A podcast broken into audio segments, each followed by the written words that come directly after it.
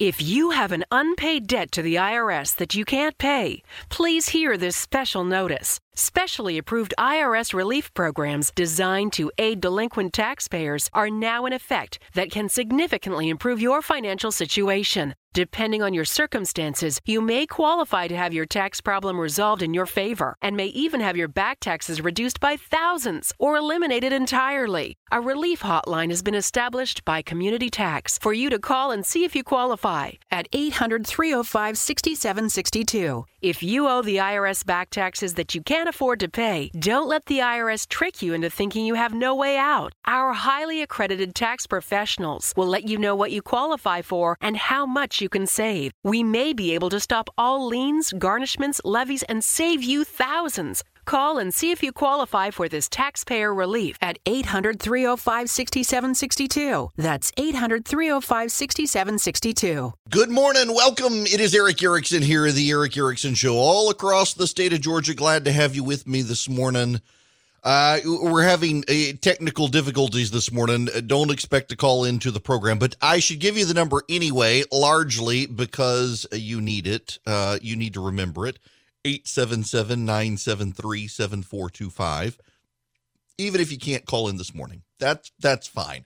Glad to have you with me. Uh, I will get to the Republican convention. Before I do, obviously the events in Wisconsin and the hurricane are, are overshadowing people and, and overshadowing events. And the media, of course, would much prefer to talk about the hurricane than talk about Mike Pence's speech. Uh, we will get into Mike Pence's speech.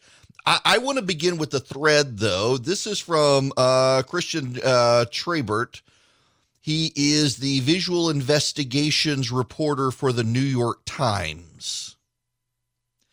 And I, I want to read this thread to you because he tracked Kyle Rittenhouse's movements in Kenosha, Wisconsin. Kyle Rittenhouse, if you will recall, is the young man who uh, shot and killed uh, protesters in Wisconsin. He's been charged with two counts of murder. And I want to read you this thread. This is, again, this is a New York Times reporter who uh, used uh, live streams and other accounts to follow the movements of Kyle Rittenhouse uh, in, in the run up to him shooting these protesters. So let me read you this Twitter thread. A teenager faces charges in shootings that left two people dead in Kenosha, Wisconsin. The New York Times Visual Investigations team reviewed hours of live streams to track 17 year old Kyle Rittenhouse's movements during and leading up to the shootings. In the hours before the shooting incident, uh, several reporters interviewed Rittenhouse, who said he was protecting a local vehicle dealership together with several other armed men. He also offered medical assistance to protesters. Rittenhouse is around the area and most of the footage reviewed. About 15 minutes before the first shooting, police drive past Rittenhouse and thank the group he's with. We appreciate you guys. We really do. They broadcast through the speaker of the armed vehicle. Rittenhouse eventually leaves the dealership and is barred by the police from returning six minutes before the shooting. To better understand what happened next, we synchronized six live streams, which revealed that there were two separate shooting incidents about one and a half minutes apart involving multiple gunmen. At 11:19 p.m., Rittenhouse is seen in this YouTube live stream. He's being chased into a parking lot. While he is being pursued, an unknown gunman fires the first shot in the air. Rittenhouse turns towards the sound of the gunfire as another pursuer lunges towards him. He then fires four times with his rifle and appears to shoot the man in the head. The muzzle flash of the first shot by the unknown gunman and the smoke rising from the handgun can be seen in this video captured capturing the first shooting from a different angle.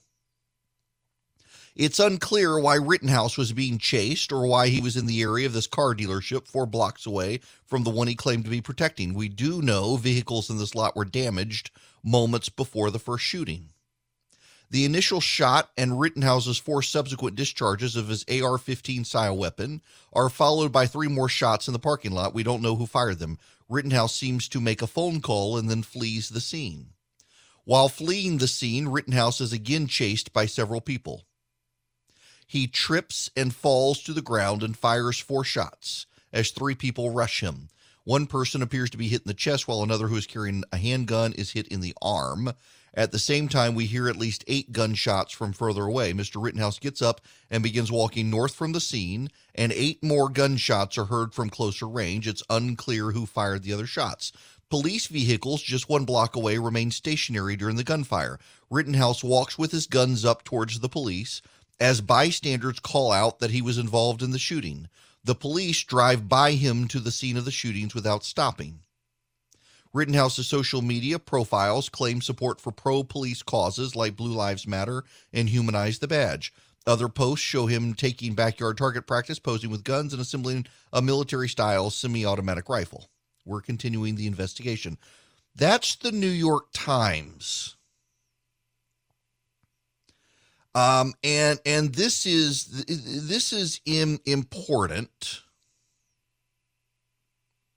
And uh, the reporter goes back and clarifies that the AR-15 is not an assault rifle. Had a, I left the word assault out of out of the thread because uh, I had seen the clarification, but even the reporter goes back and clarifies uh, that an AR-15 is, is is not an assault rifle. Now, if if he was firing on people who were attacking him, he's not the bad guy. And Tucker Carlson is getting all sorts of hell for for pointing that out. I don't think he should have been there, and I want to get to that. Um, but if he was firing in self defense, he's not the bad guy. And this New York Times reporter, they've been able to piece together a bunch of live footage. I mean, that's the remarkable thing about this age is the the number of people who have cell phones and and uh, uh, GoPros and the like and can live stream their movements on YouTube and stuff.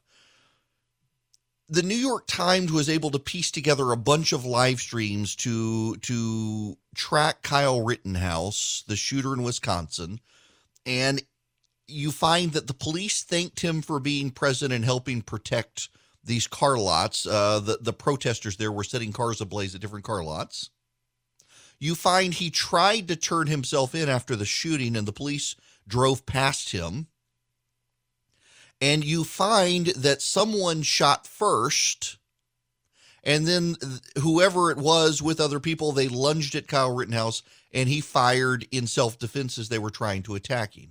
Uh, if that pattern that the New York Times shows, and this isn't me, and this isn't me trying to justify Kyle Rittenhouse. This is the New York Times, which pieced together uh, copious amounts of live stream footage, and we're able to track the patterns here. And it does appear from the New York Times' own reporting that Kyle Rittenhouse was protecting himself in self defense as violent protesters were lunging at him. One of the protesters who he shot and killed was seen earlier in the day uh, charging people, telling, yelling at them to try to kill him. And we also now have footage of the, the, the, the man who was shot by police.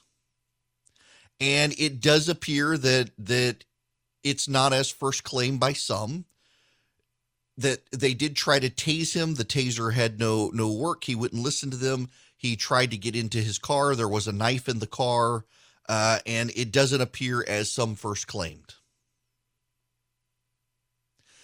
And what we're seeing, and I think this is really important, and the reason I, I wanted to go through the New York Times thread, and I'm appreciative of the New York Times for doing this, is we're seeing spin come out very quickly that is very sympathetic to protesters and very sympathetic to those shot by the police.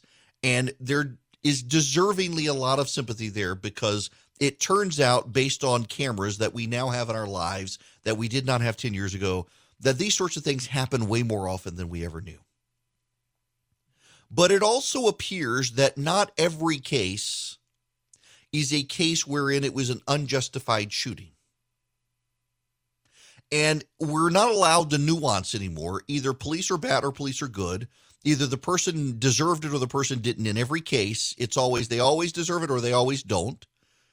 And we're not allowed to make case by case judgments we should be able to say that the uh, that George Floyd uh, would probably be alive, and I realize there's there's uh, examiner report out that he had fentanyl in his system. He could have died of an overdose, but he didn't die of an overdose. He died with a police officer's knee on his neck for eight minutes forty six seconds.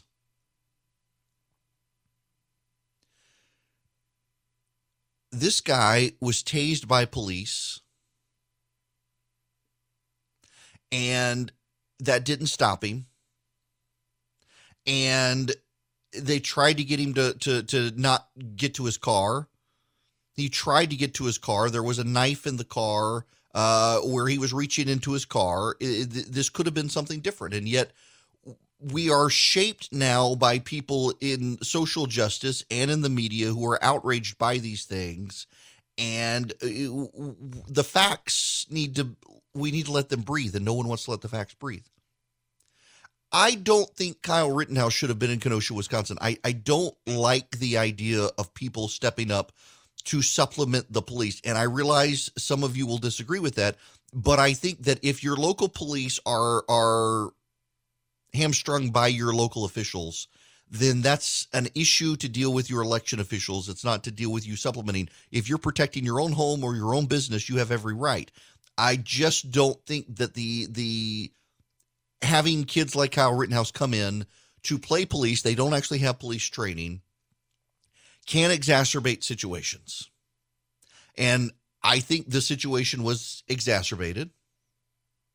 But I also think that if Kyle Rittenhouse is defending himself, as the New York Times seems to say, the kid is not the bad guy.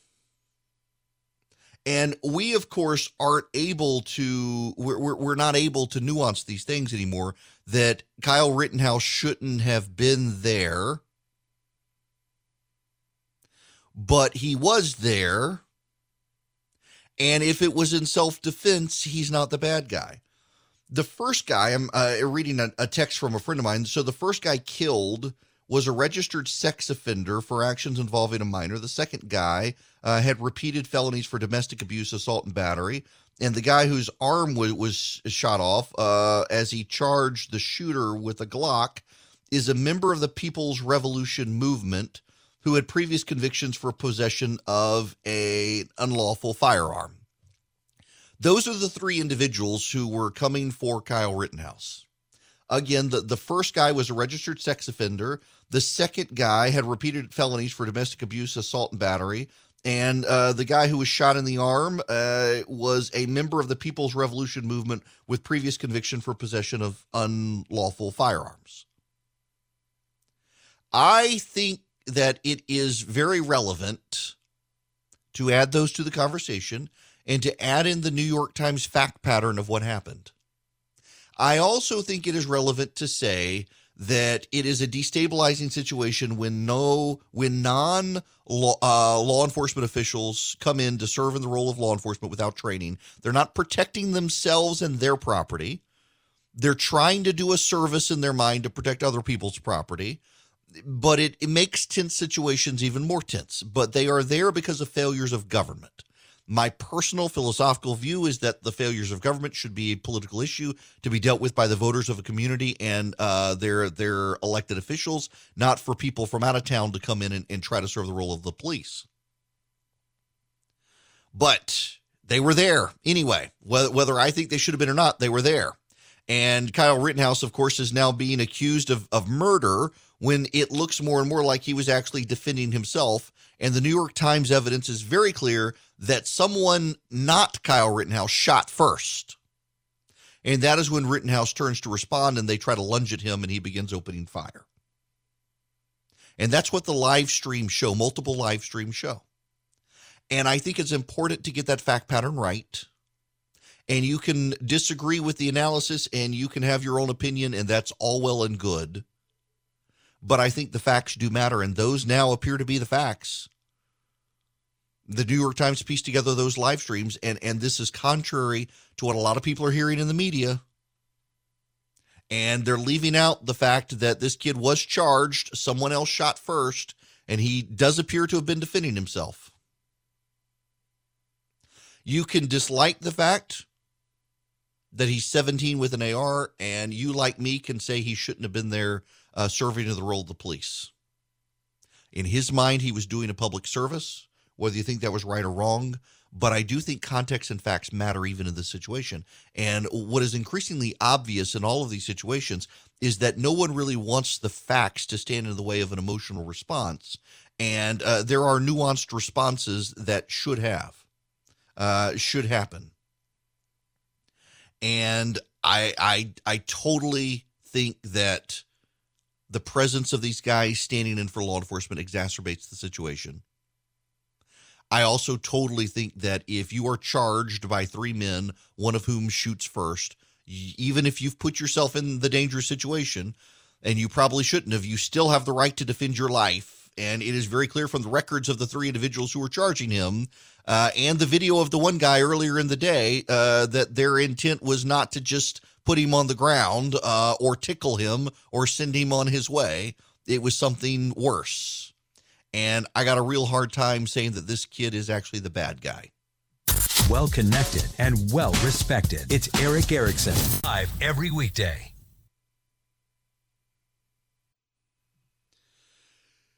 Um, a, a, friend of mine who was listening uh, sent me a link. Uh, Scott Parkinson is on Twitter. Scott Parkinson is the vice president of, of government affairs at the Club for Growth, and um, one of the things that they they point out is that uh, what Scott Parkinson points out is in this entire visual investigation, there are a couple of points that the New York Times reporter and the subsequent reporting failed to add. Uh, prior to the first shooting, remember we're talking about um, Kyle Rittenhouse in Kenosha, Wisconsin, charged with two counts of murder.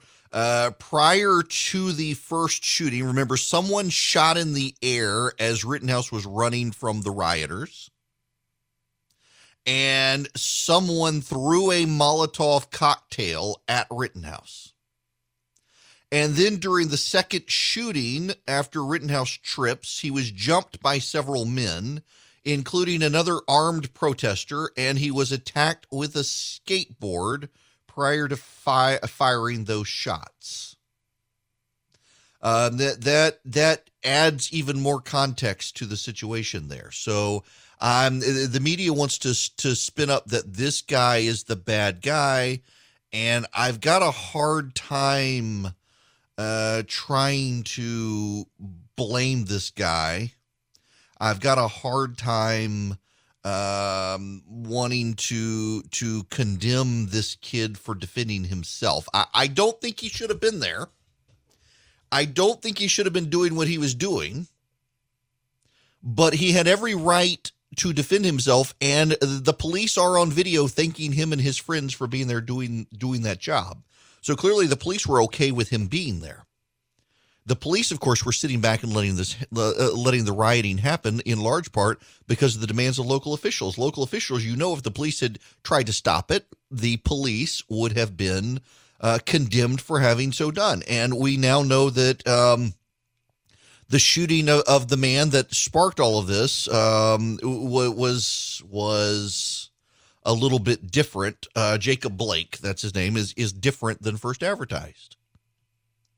You know, so can I just, as an aside here, this is the the funny world in which we live. Uh, I have spoken out very aggressively on what happened about Ahmaud Arbery here in Georgia, and I have spoken out very aggressively about what happened to George Floyd. I, I see people on the right who are, are to this day, I get them all the time peddling uh, things about George Floyd's record, doctored videos about George Floyd. None of that excuses the fact that that police officer had his knee on George Floyd's neck for eight minutes, 46 seconds.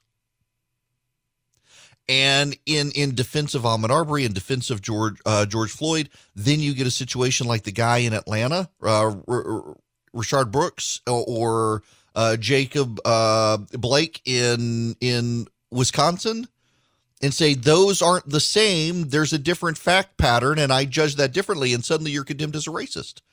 There's just no winning, and it is by design to try to bully you into taking an either or position on the police. And I refuse to do that. Each situation should be judged by its own merits. And you, I think, should resist the temptation to always defend the police because there are bad actors, and every police officer I know acknowledges it. You should also resist the temptation to always condemn the police. Uh, don't always support, don't always condemn. Judge each fact pattern by the facts. But we're not allowed to do nuance anymore, are we? Uh, it's got to be all good or all bad, and and that really, to me, that's unfortunate uh, because we are dealing with a situation uh, that that is volatile, and the vice president of the United States, of course, addressed this last night. And I'll tell you who else is now starting to address it.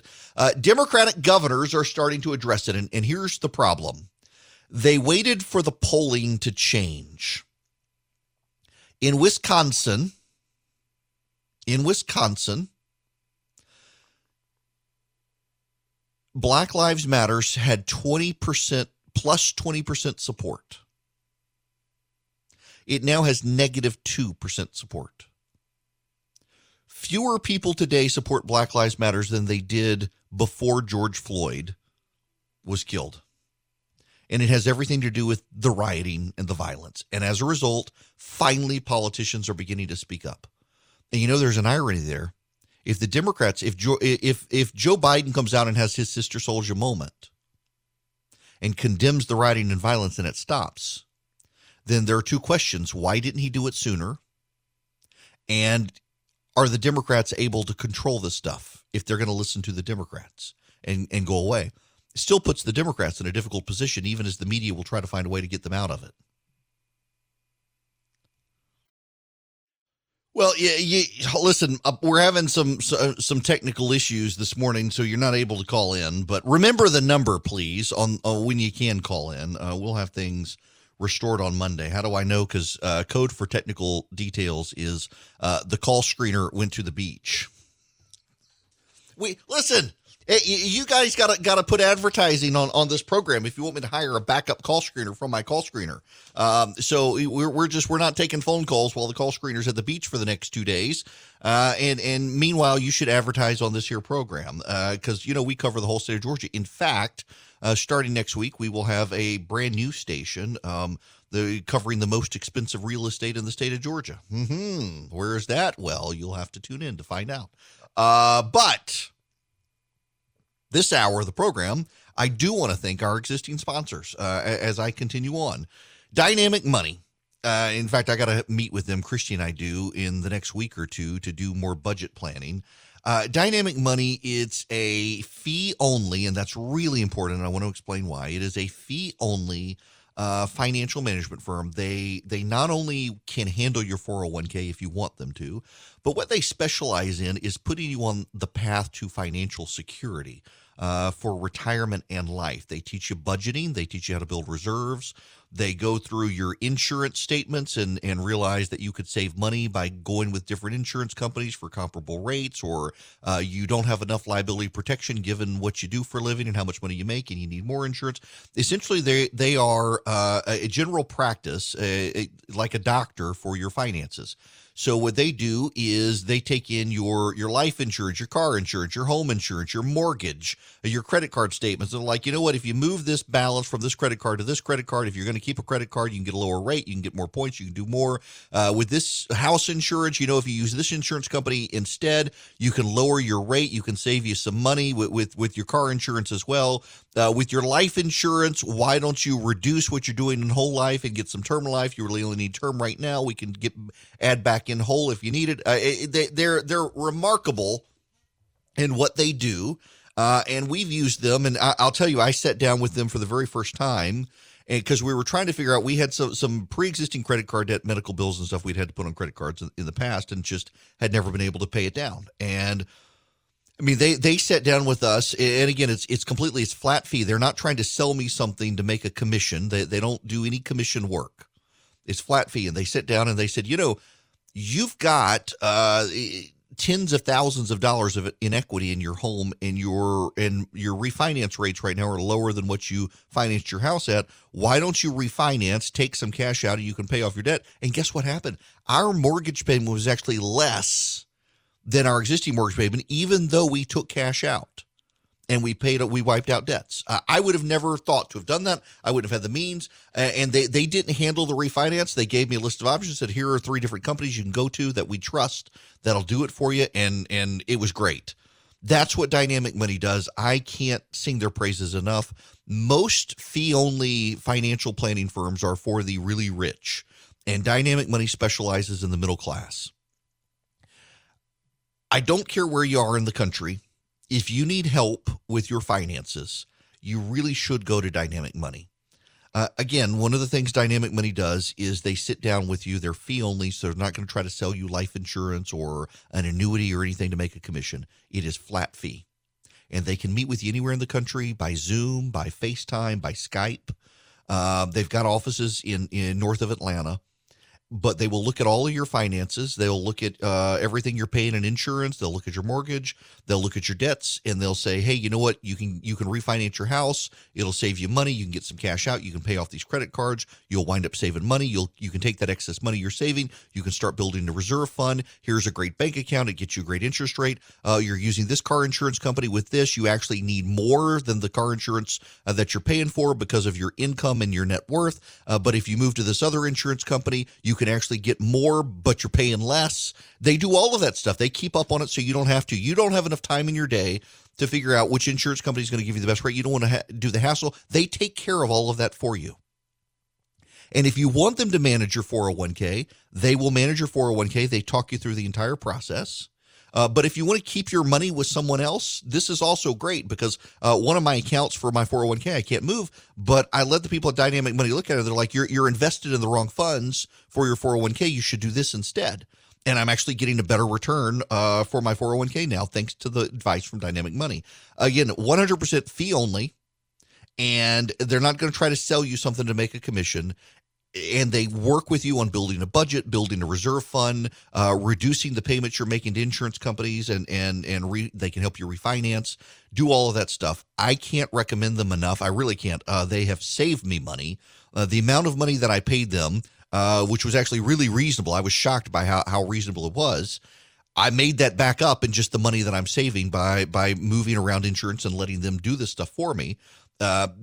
It's just it, has been remarkable. Uh, I can't thank them enough, and I'm glad they're sponsoring the program. And I want everybody to know they exist anywhere in the country. If you need this sort of help, dynamicmoney.com is the website. Dynamicmoney.com. You really, really, really need to talk to them. And again, it, it, it's fee only, and I guarantee you. Well, I shouldn't guarantee you this, but in almost every case that I know of of people who went to Dynamic Money, they wound up making back the the fee that they paid dynamic money to, to review everything and, and and give them options. They wound up making more money back by doing taking the advice from dynamic money. So uh you, you wound up saving money and making money by using dynamic money. I recommend them strongly. I really really do uh, for your own peace of mind for your family's peace of mind.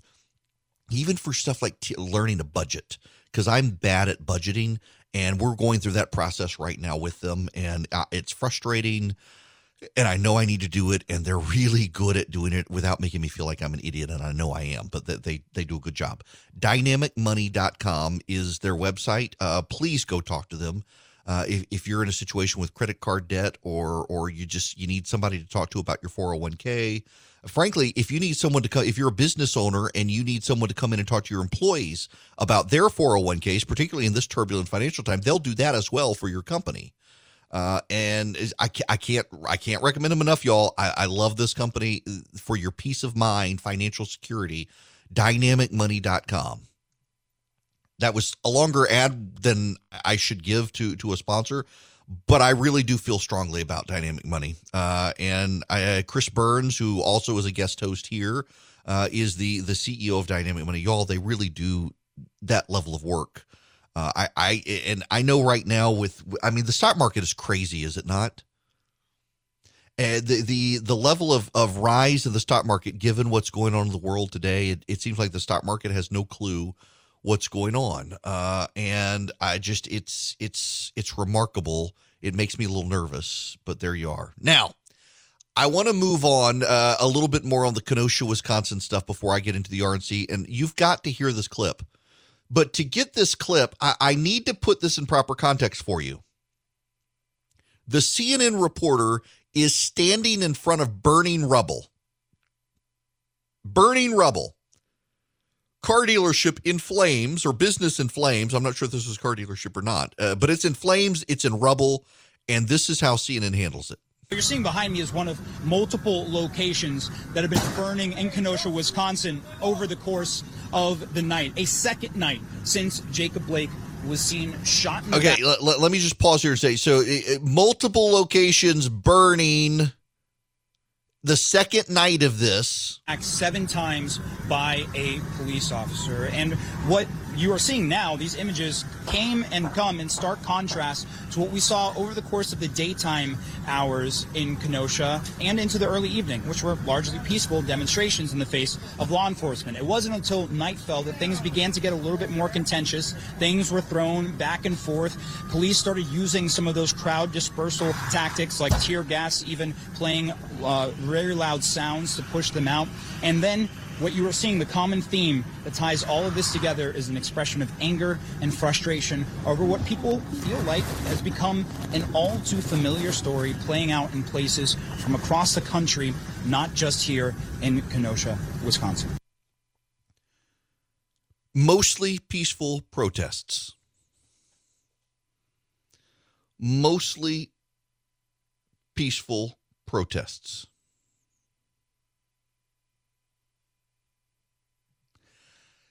MSNBC did the same thing. Mostly peaceful protests. They're not peaceful protests. They're they're not peaceful protests. Um this is this is going to turn people against the Democrats because the media more and more people presume that the Democrats and the media are the same, and they are. And the media can't be accurate, is unwilling to be accurate, is unwilling to to talk about uh, these sorts of things. And I, I'm y'all i'm sorry but we we got a problem in this country and and i realize we got a problem with police violence in this country. We do. I know many police officers many of them listen to this program across the state of georgia and i hear from them and they're frustrated as well about poor training about budget cuts about young guys coming in who want to play play soldier in communities. They're frustrated and they're also frustrated that that a few of these people give the entire police department bad names and that the media of course wants to condemn police and the democrats want to condemn condemn police. And your community would be in chaos if we did not have the police and we need to stand up for the police. And we need to be able to recognize that there are some bad actors but those bad actors should not be enough to condemn all the police, and we should require a level of honesty, including uh, that uh, these are not mostly peaceful protests when they're burning cities down across America.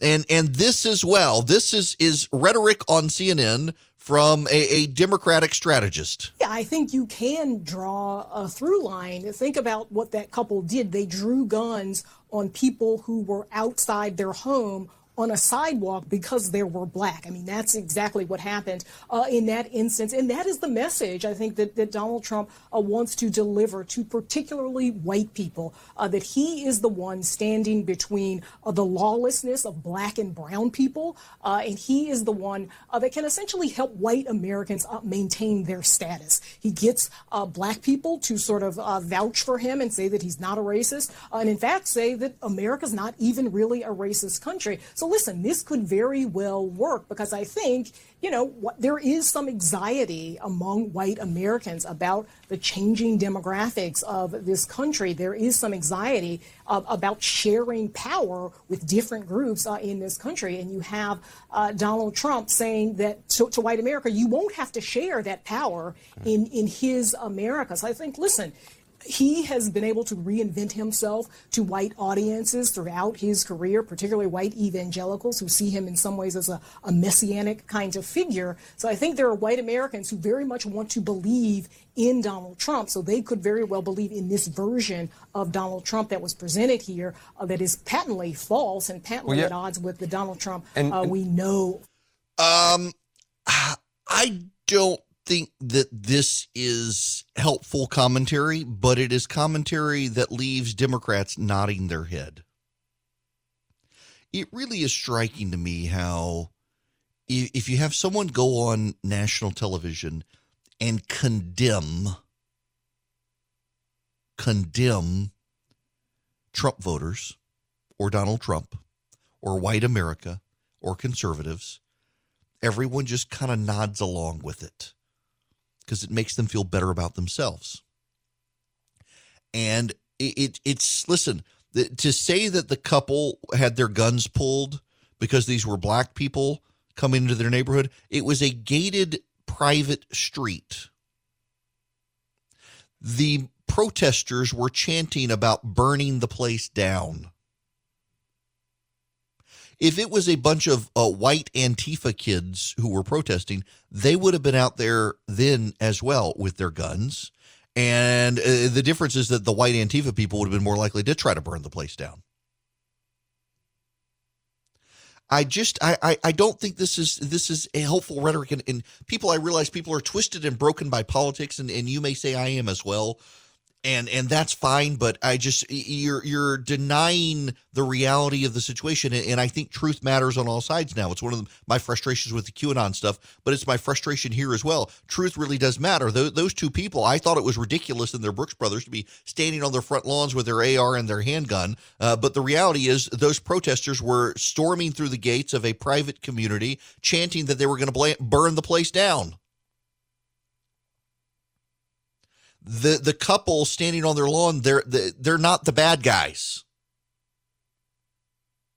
and as much as I don't think in Kenosha, Wisconsin, Kyle Rittenhouse should have been there uh, playing police officer when he's not one, he's got the right to defend himself from people who are throwing Molotov cocktails at him, beating him with a skateboard. And you don't hear that in the media. What you hear with with with cities burning in the background is that these are mostly peaceful protests. Uh, this is why nobody trusts the American media anymore. And this is why conspiracy theories rule the day, is because nobody trusts the media to get it right. And they go off in search of stuff.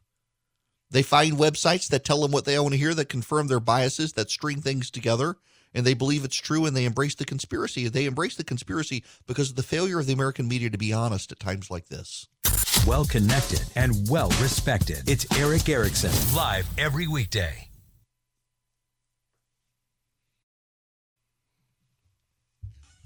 All right. Um, I, l- let me uh, deal real quick with the hurricane stuff and, and, and the other things before we get into the convention. I, I'm putting it off a little bit as well, just because I want to to get everybody here in the next hour, so I don't have to repeat myself.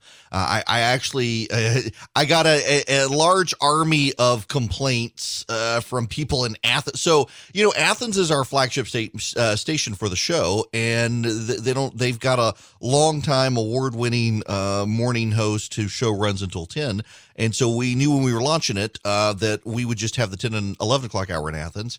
Uh, but I got a, just an army of hate mail from people in Athens of why wasn't I covering particular things that I did cover, but I covered them in the, in this hour yesterday. Uh, things they wanted to hear about the convention, and, and there's actually some really interesting news out there. And so I want to get to it after the next commercial break. Uh, I do want to bring up the hurricane uh, real quick please keep the people of, of Texas, Louisiana, and Arkansas in your prayers. Um, the the people of Louisiana are suffering through Hurricane Laura. There's a lot of damage. There was a massive storm surge, a, a 20 foot wall of water pushed inland by this hurricane. Uh, it is still a major storm. It is a category uh, two storm at the moment and it continues to track very strongly with 100 mile an hour winds. Uh, the National Weather Service um, just a little while ago uh, says that uh, there's still storms surging in effect. There's still massive flooding. Uh, there is a, a lot of damage. The storm is moving very slowly, only at about 15 miles an hour. Uh, it continues to maintain hurricane strength as the sun has come up. Though people in the Lake Charles area and, and the like are they're seeing the damage, but uh, a, friend of mine tells me he lost power about one o'clock in the morning near there. the The western side of hurricanes is always the worst. Uh, the, really, the northwest side of it is is typically the worst, and uh, that hit through parts of Beaumont, Texas, and the like. Uh, but I, I want to explain the storm surge for you, uh, just so you kind of understand this phenomenon. Because I, I realize, uh, unless you live live on the coast here in Georgia and you're listening, or, or far south Georgia, uh, a hurricane to you is is a very bad storm. But you don't deal with a lot of the effects of hurricanes. I grew up in South Louisiana. Um, I, remember Andrew coming through. We were out of school for several days, uh, just given the destruction of Hurricane Andrew. Um, my daughter was born the night of Katrina. My parents actually, so we were we were here in in Macon in 2005 when Katrina blew through. Uh, starting uh, tonight uh, into tomorrow, our, our daughter was born. I called my parents to let them know, and, and my dad informed me the power had already gone out. And they were doing what all reasonable people do, which is eating all the ice cream before it melted. Um, so it, the the situation with a uh, hurricane is, in addition to the low pressure system, because it's such low pressure, it causes a, a bit of a swell, a, a bubble, if you will, pulls up the ocean to a degree. But beyond the pulling up of the ocean to a degree because of the low pressure, what really is the most devastating aspect of it is the storm surge. And what that is, is very much like, you know, a lot of people who try to uh, explain how Noah could part the Red Sea, or no, Moses could part the Red Sea, was the winds. The wind of a hurricane is strong enough that it pushes the water ahead of it. And a hurricane of the of a category 4 strength, the wind is so strong moving forward in the hurricane that the water piles up on top of itself. And so much water piles on top of itself, it gets to 20 feet high. And that pushes in 20 feet high, a wall of water comes in. Now, it's not just that, but as the hurricane then comes in, because of the low pressure system, it kind of pulls the water up. It, it, the, the, there's like a, a, a swell of water. And so that comes with the hurricane as well. So you have a 20 foot storm surge, and then you have the swell of water that follows the hurricane behind it. And so you just get this massive wall of water that comes in. And it can, it will kill everyone in its path. Everyone had to get out of there. It was bad. Um, so keep the people of uh, Louisiana, Texas, and Arkansas in your prayers. Uh, the, the, storm is moving north. The storm surge, thankfully, as it's hit mostly land, gone away. But there's going to be a lot of devastation to deal with because of the storm.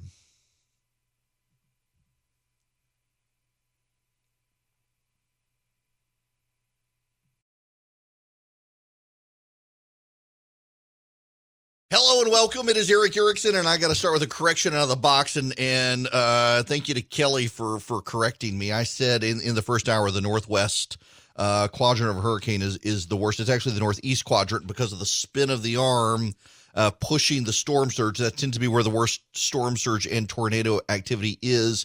Uh, that being said, the northwest side of the hurricane tends to get the more and stronger rain uh, because of the spin of the uh, of the hurricanes and particularly how they come on shorts. Typically, uh, it is that northwest side that bulges out and, and, fills with rain. That's what I meant. But yes, uh, thank you, Kelly. The northeast side tends to actually have more damage because of the spin of the storm surge and the hurricanes um, and and the tornado watches in that quadrant. Uh, there is a massive hurricane rolling through Louisiana right now. My parents are fine. My mom is texting me.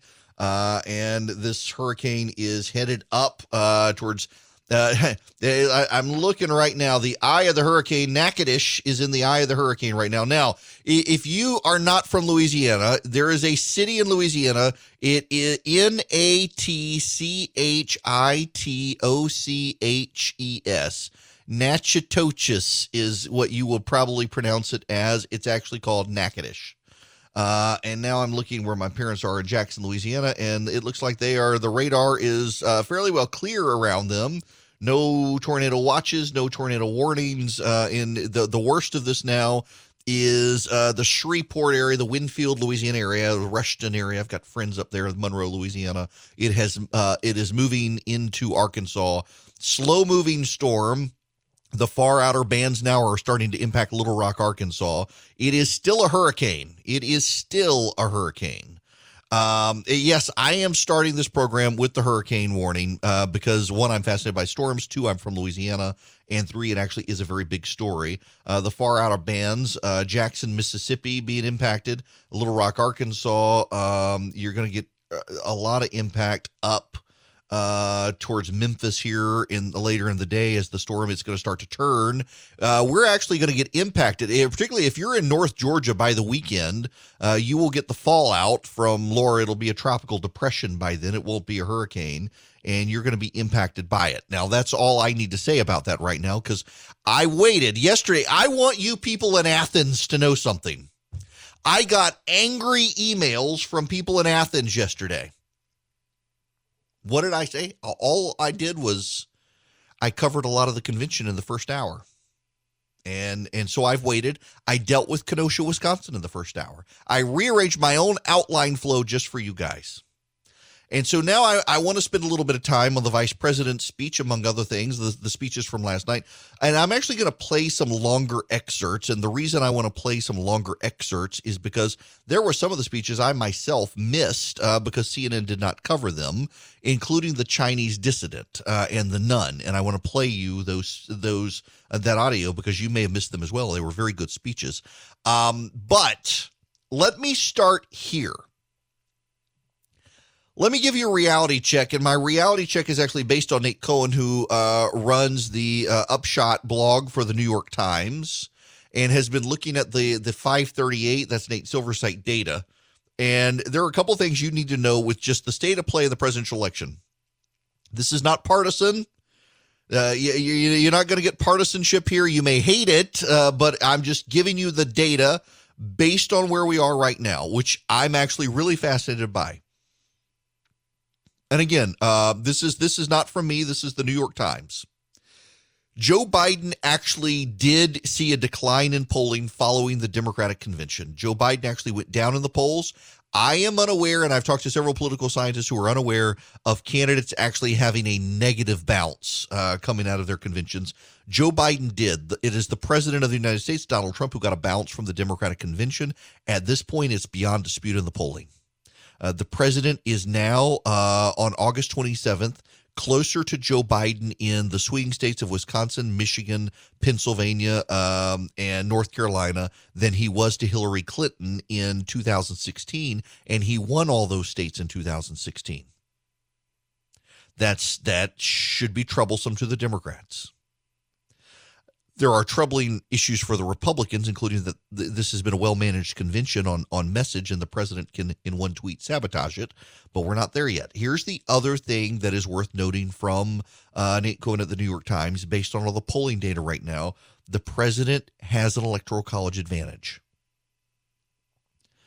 Um, it, it is, it's, he's not 100%, and I, I missaid this earlier there are some states that are too inconclusive to determine who would win them.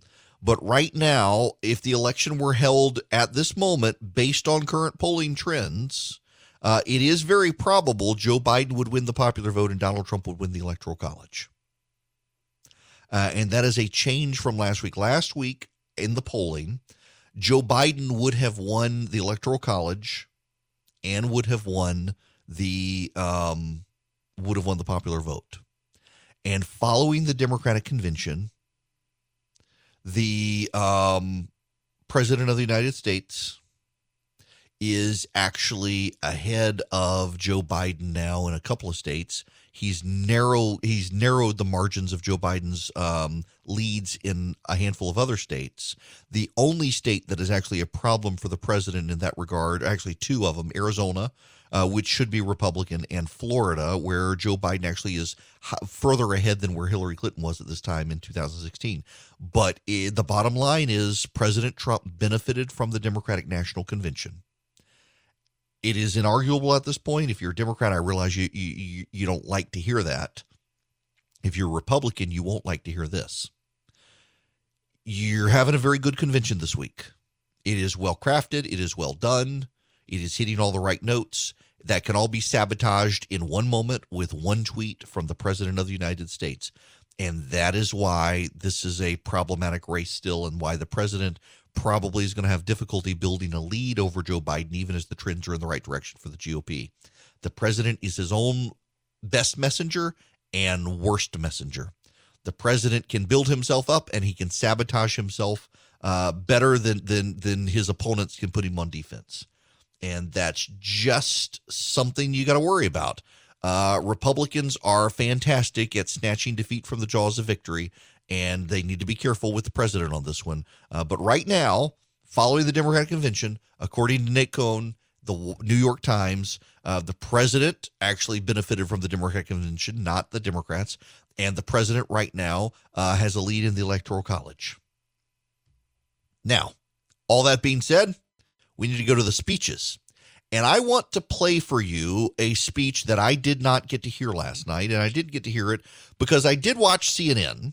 And the reason I watched CNN, as I've said before, is I wanted to see how CNN's coverage of the Republican convention differs from the Democratic convention. And I'm starting to get a hint of one of the key differences. And I want to tell you about that after we hear the speech. This is uh, Chen Guangcheng, who is a dissident from China. My name is Chen Guangcheng. Standing up to tyranny is not easy. I know. When I spoke out against China's one child policy and other injustices, I was prosecuted, beaten, sent to prison, and put under house arrest by the Chinese Communist Party, the CCP. In April 2005, 2012, I escaped and was given shelter in the American Embassy in Beijing. I'm forever grateful to the American people for welcoming me and my family to the United States, where we are now free. The CCP is an enemy of humanity. It is terrorizing its own people and it is threatening the well being of the world. In China, expressing beliefs or ideas not approved by the CCP, religion, democracy, human rights can lead to prison. The nation lives under mass surveillance and censorship. The U.S. must use its values of freedom, democracy, and the rule of law to gather a coalition of other democracies to stop CCP's aggression. President Trump has led on this, and we need the other countries to join him in this fight, a fight for our future. Standing up to fight unfairness isn't easy. I know. So does President Trump. But he has shown the courage to wage that fight. We need to support, vote, and fight for President Trump for the sake of the world. Y'all, listen, I, I realize he, he, there are points where, where he's a little bit hard to understand, but uh, this is, this is worth hearing. BuzzFeed, and I want to get into this in the third hour. BuzzFeed actually uh, has taken satellite data and has been able to show the concentration camps in China.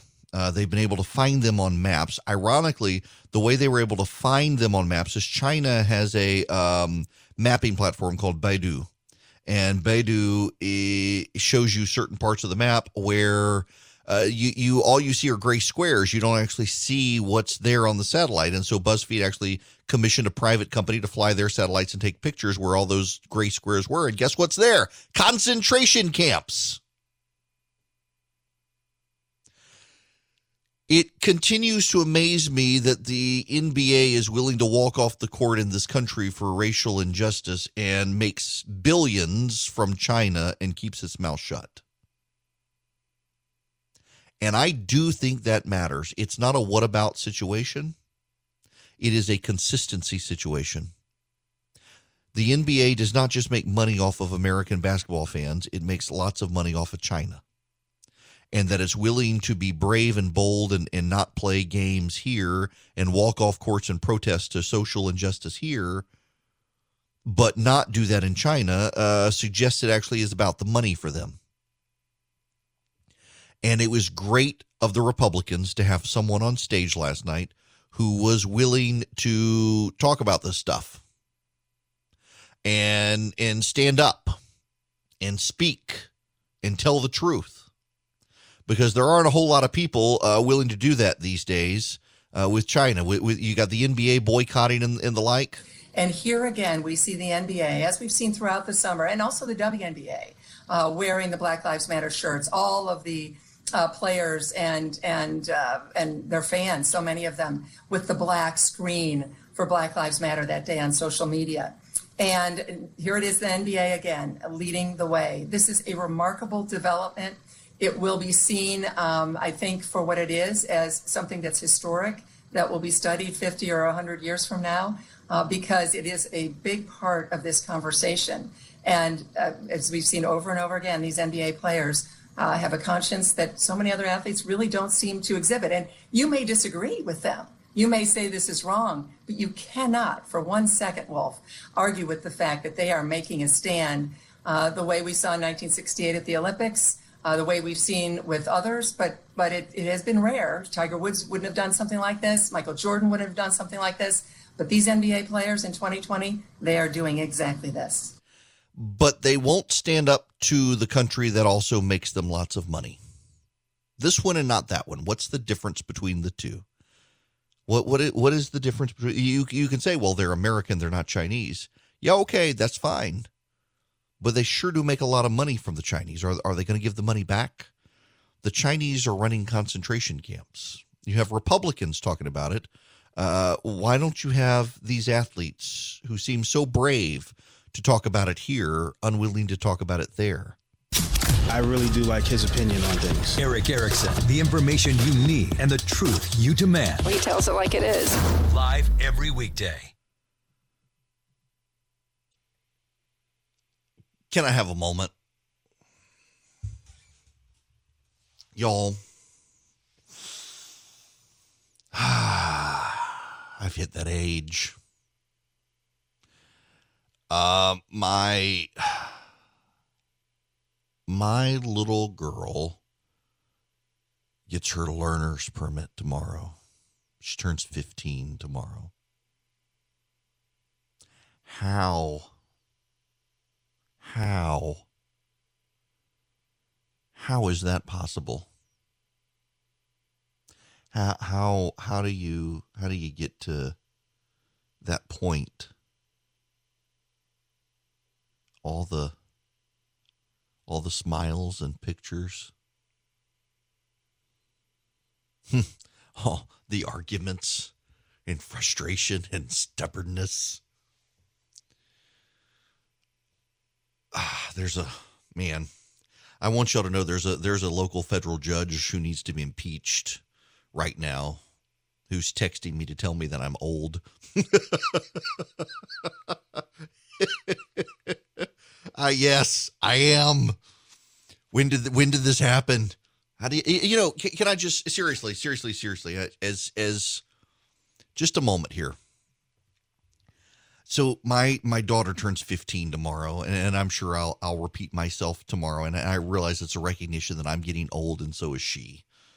Uh, her first year uh, that she after she was born, I had a job where I was commuting back and forth to Washington D.C. Three days one week, four days the next week, and I, I remember her first smile because I was home for it. I captured it on a on a bad cell phone picture, but she turns 15 and you know the weirdest thing about growing old is is even in your position things things change like so for example um you know, one day you're the employee and the next day you're the boss. That you have people who you can turn to and look to for advice.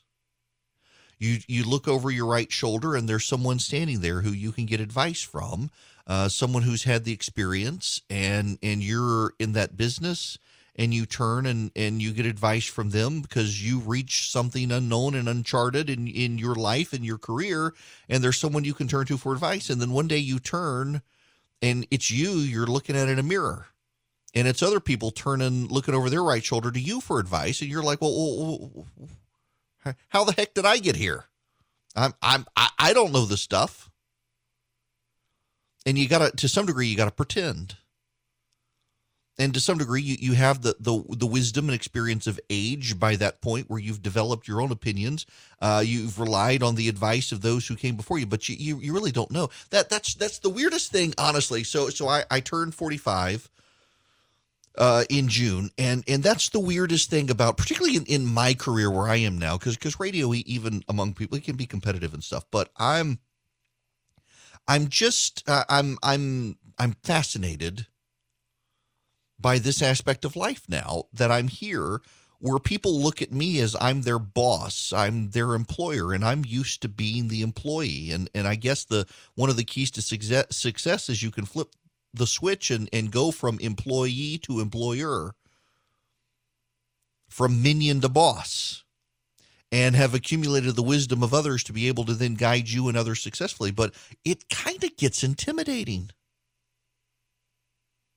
I mean, I now do this radio show five days a week in the mornings, trying to grow it, trying to build advertisers, trying to build affiliates. And I've got a great team that works with me. Uh, Charlie is indispensable, and Philip as well, and Candace and Jim. And and yet I, I'm I'm I'm the guy in charge. How how did I get to be in charge of this?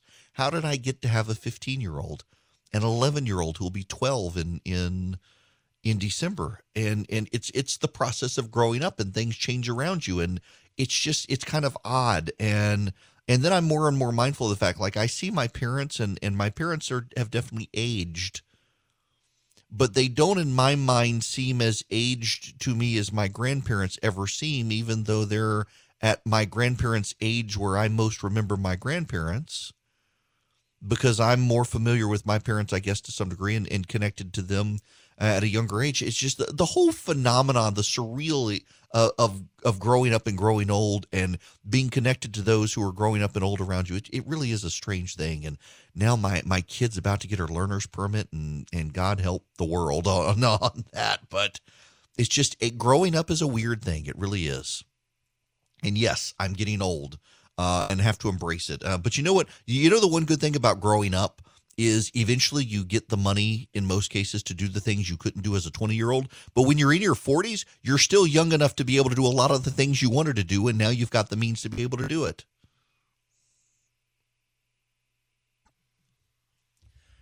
Hello there. It is Erick Erickson here. Uh, my goodness gracious. So I, my my corporate office is sending just random uh, annoying. Um, wow, please, please make it stop. Um, please, please stop adding things to my calendar that are nonsensical, please.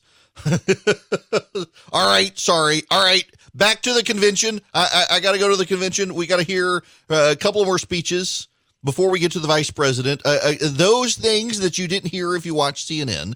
Now there is a reason, and in in fairness to CNN, the reason that you don't get a lot of that stuff is because they do break in with commentary, and I did watch them last week enough to know that in fairness to them, they they um they they treated the Republican convention fairly like the Democratic convention, except at the Democratic convention, when they had the panel on, the, the panel of pundits, it was three Democrats to one Republican.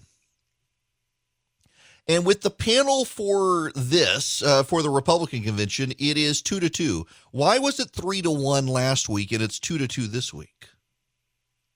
I, I, I do think that that that you know when I was at CNN in in uh, for the 2012 presidential election uh, for the conventions, you you typically ha- let the Democrats have the Democratic convention and the Republicans have the Republican convention to to talk uh, as a party within differing opinions within the party on the convention. It wasn't a love fest uh, the whole way through.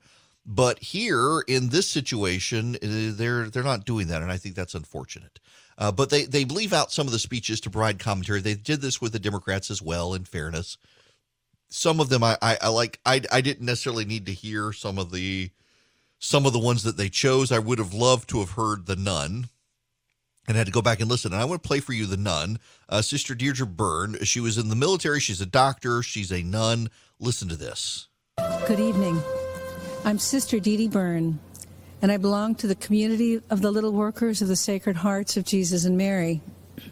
Last 4th of July, I was honored to be one of the President's guests at his Salute to America celebration. I must confess that I recently prayed while in chapel, begging God to allow me to be a voice and instrument for human life. And now here I am, speaking at the Republican National Convention. I guess you better be careful for what you pray for. My journey to religious life was not a traditional route, if there is such a thing. In 1978, as a medical stu- school student at Georgetown University, I joined the Army to help pay for my tuition and ended up devoting 29 years to the military, serving as a doctor and a surgeon in places like Afghanistan and Egypt's Sinai Peninsula. After much prayer and contemplation, I entered my religious order in 2002, working to serve the poor and the sick in Haiti, Sudan, Kenya, Iraq, and in Washington, D.C. Humility is at the foundation of our order, which makes it very difficult to talk about myself. But I can speak about my experience working for those fleeing war torn and impoverished countries all around the world. Those refugees all share a common experience. They have been all marginalized, viewed as insignificant, powerless, and voiceless.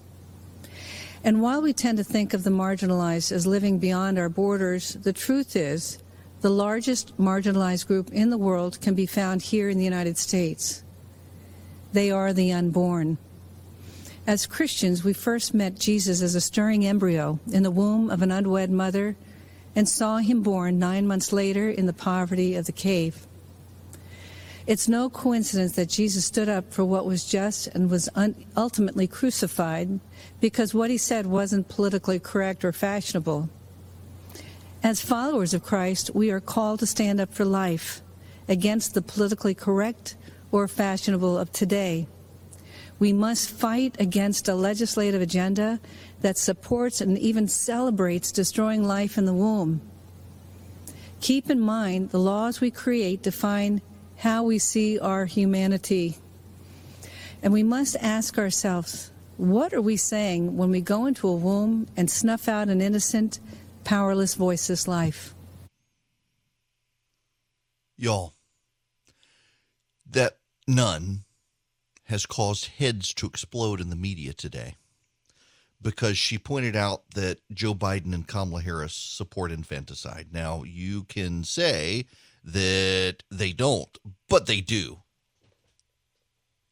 And eh, the outrage of the media for her speech. How dare a nun speak?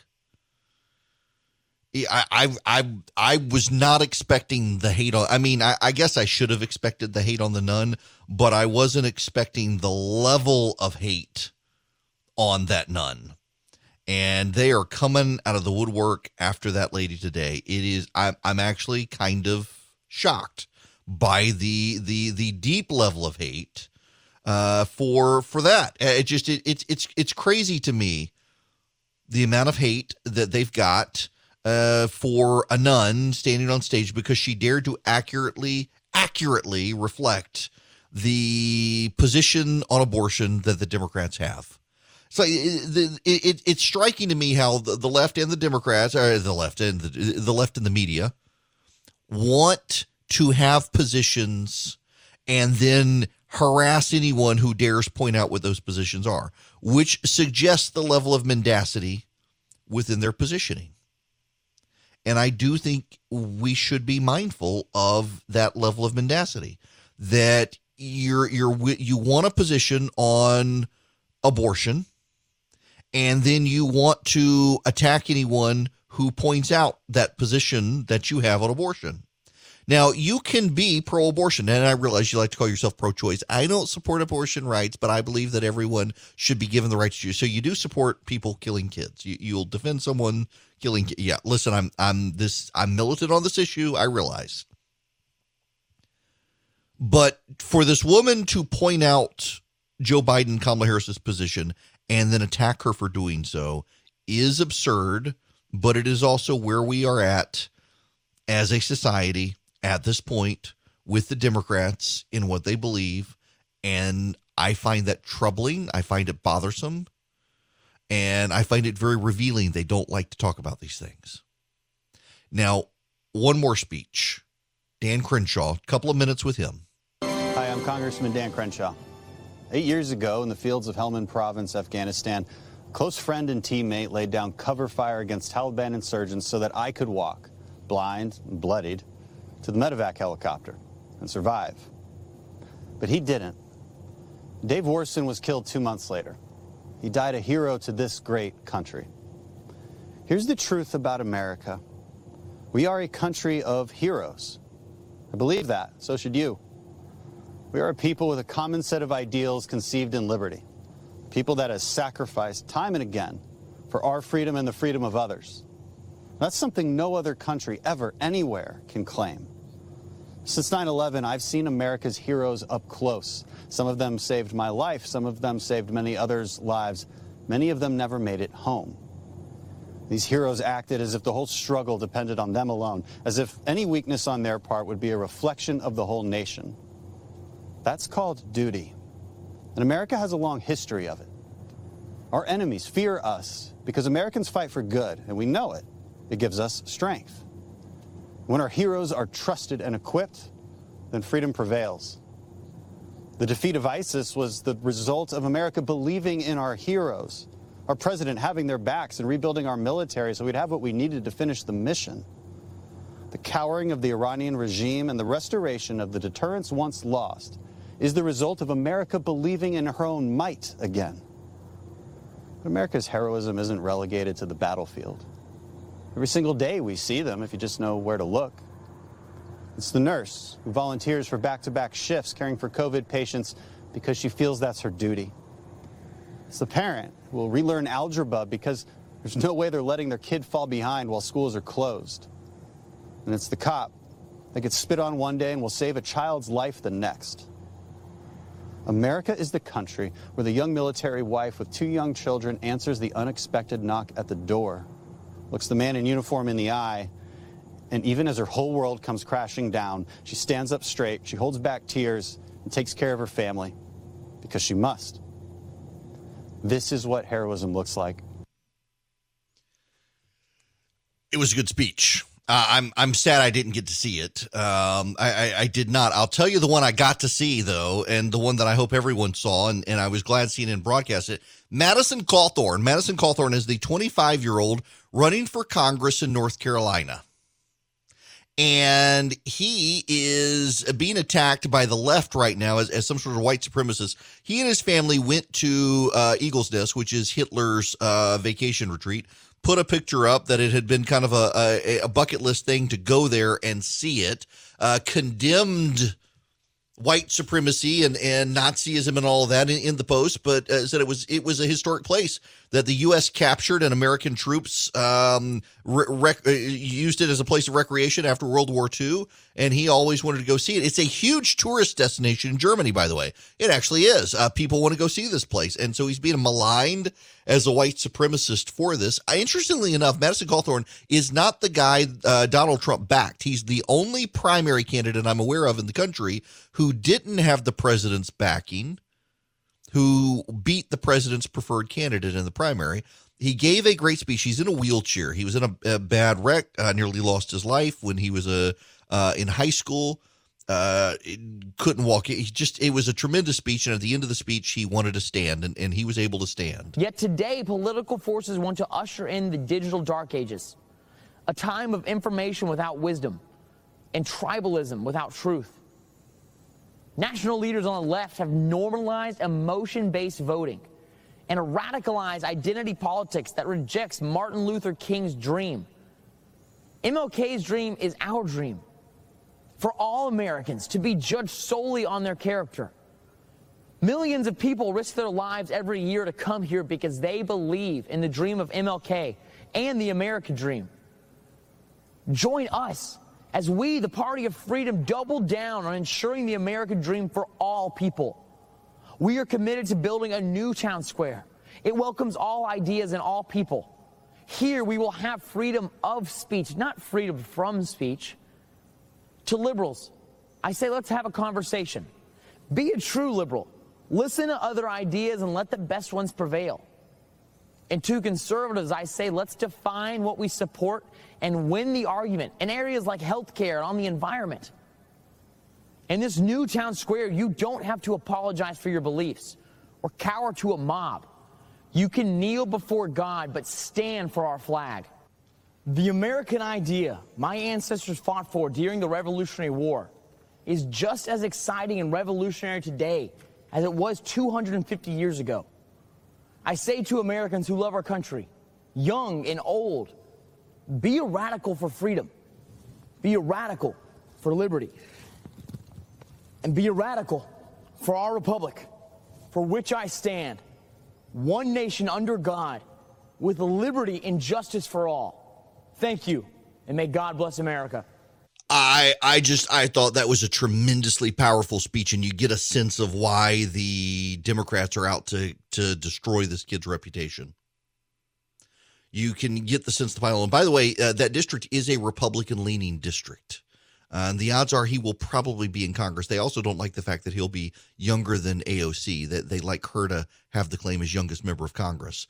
Um, it, the the kid was sharp. It was such a good speech. He got one thing wrong. Madison didn't sign the Declaration of Independence at 25. He, he made that claim, uh, but that that's quibbling with, with with one detail. It was a great speech. It was a really good speech the speeches last night. I thought I thought that the the theming of it last night was a little bit off, but you can tell the GOP really is making a play for black voters. Uh, Jack Brewer spoke. He's a member of Black Voices for Trump. He's former Minnesota Vikings safety. They weren't sure he was going to speak. Uh, the SEC is now pursuing uh, charges against him related to stock, and and there was some question as whether or not he would be on stage. I, I want to play you some of his speech, which I thought was powerful. Uh, Philip, who worked with me, asked me a great question last night on the live stream about the impact of it, and I want to talk about that when we come back. Do, do these black voices for Trump on stage matter?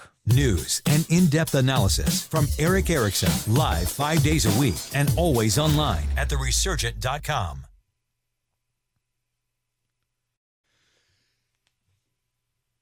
All right. Uh, I, I want to play this for you and I want to talk about it. Before I do, though, this hour of the program is brought to you by True Precision. True Precision. Uh, real, I mean, I, I want to say they made my concealed carry firearm. They didn't really. Make, it's a Glock, and they didn't make the Glock, but they gave me some awesome upgrades to it. Um, so I got a slide from them. It is a camo pattern. I got a great barrel from them. Uh, we're upgrade. I, they upgraded my sights for me, and we're gonna upgrade the trigger. And you can do this at True Precision. They really do make great upgrades to firearms. Uh, they do multiple models of multiple gun manufacturers. Uh, you can get slides and barrels. You can get triggers. And what you do is you go to true-precision.com. True-precision.com and you can um, you, can order stuff online and have it shipped to you. So, for example, if you want a new slide for your gun, go to true-precision.com, find your gun model, uh, find a slide you like, and they'll ship it to you. If you use Erick at checkout, you get 10% off. Now, listen, it is a great way to help this program uh, by going to our sponsors. Go to Dynamic Money if you need uh, financial planning. If you're a business and need loans, go to First Liberty. If you if you're a gun owner, and probably 95% of you are, and you want an upgrade to your gun, True Precision is the place to go. They they really do make fantastic upgrades to guns. Uh, and I say this as an owner of one. Every time I go to the gun range, people want to know where I got it. Well, I got it at True Precision. True-precision.com. Order your your parts, your slides, your barrels, your, your triggers online. They'll send it to you. Use Erick, E R I C K at checkout, and you'll get 10% off.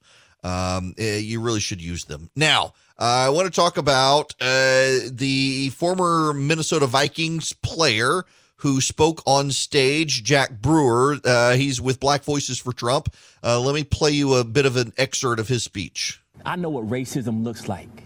I've seen it firsthand. In America, it has no resemblance to President Trump. And I'm fed up with the way he's portrayed in the media, who refuse to acknowledge what he's actually done for the black community. It's confusing the minds of our innocent children. Before I left to come deliver this message, my energetic eight year old son Jackson stopped me and said, Dad, can you please just tell everyone that all lives need to matter and that God loves everyone? In that moment, I realized that my eight year old had figured out what so many adults have seemed to forget. We are not as divided as our politics suggest. At some point, for the sake of our children, the policies must take priority over the personalities. So, because you have an issue with President Trump's tone, you're going to allow Biden and Harris to, to deny our underserved black and brown children school choice? Are we so offended by the president's campaign slogan, Make America Great Again, that we're going to ignore that Joe Biden and Kamala Harris have collectively been responsible for locking up countless black men for nonviolent crimes? Are you going to allow the media to lie to you by falsely claiming that he said there were very fine white supremacists in Charlottesville? He didn't say that. It's a lie. And ignore the so called Black Lives Matter organization that openly, on their website, calls for the destruction of the nuclear family. My fellow Americans, our families need each other. We need black fathers in the homes with their wives and children. The future of our communities depend on it. I'm blessed to be able to run inner city youth programs and to also teach in prisons across America. The inmates in my federal prison program literally receive days off their sentence just for attending my class. And that's thanks to President Donald Trump and his First Step Act. President Trump cared about these Americans and their families, even when so many others had left them behind and had written them off. I'm forever grateful for President Trump for that. He endures relentless attacks, and so do many of us, like myself, who support him. That was a great speech. It was a really good speech. The question is does it matter? You know, the, the Biden team is worried that the president's going to be able to make inroads with uh, black men in particular, and they are certainly focused on that. But do speeches like that speech really matter? Do do the black voices on stage at the Republican convention matter? Uh, I, I have got some some candid and informed thoughts on whether or not it matters, and I want to delve into those with you when we come back right here on the Erick Erickson Show across the state of Georgia.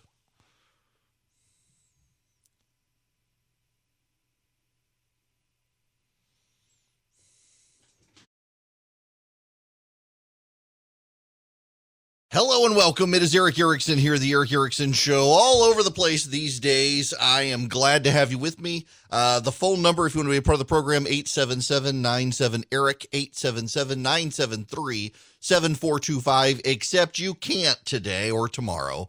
Uh, I, look, I, I, I, don't mind giving you guys uh, behind the scenes uh, pull back of the curtain stuff here. Uh, our call screener, he, he and his wife had a baby. They've gone to the beach. Uh, they've taken a few days, and I didn't. I I just I didn't even think maybe I should have a backup call screener because it's convention week. So we don't have one. My bad. Um, you can always email me Erick E R I C K at theresurgent.com. You can get me on social media at EW Erickson, uh, Facebook and Twitter, Instagram, uh, EW Erickson. And somebody did email and say, "You sure are playing a lot of audio today, and, and you don't have phone calls." Listen, I so one more peek behind the curtains. Um, I had I normally do five hours of radio a day, and I've been live streaming from my front porch the conventions uh, for the two hours. So I've been doing seven hours of talking a day every day this week. My throat is starting to hint that maybe I've done a bit too much. Probably the cigars too, to be honest you're on the front porch. You're, you got bourbon and cigars. I, but yeah, I've, I've probably Tonight, though, I've got to give a speech to the Republican National Lawyers Association, or the National, what is it? Yeah, the Republican National Lawyers Association.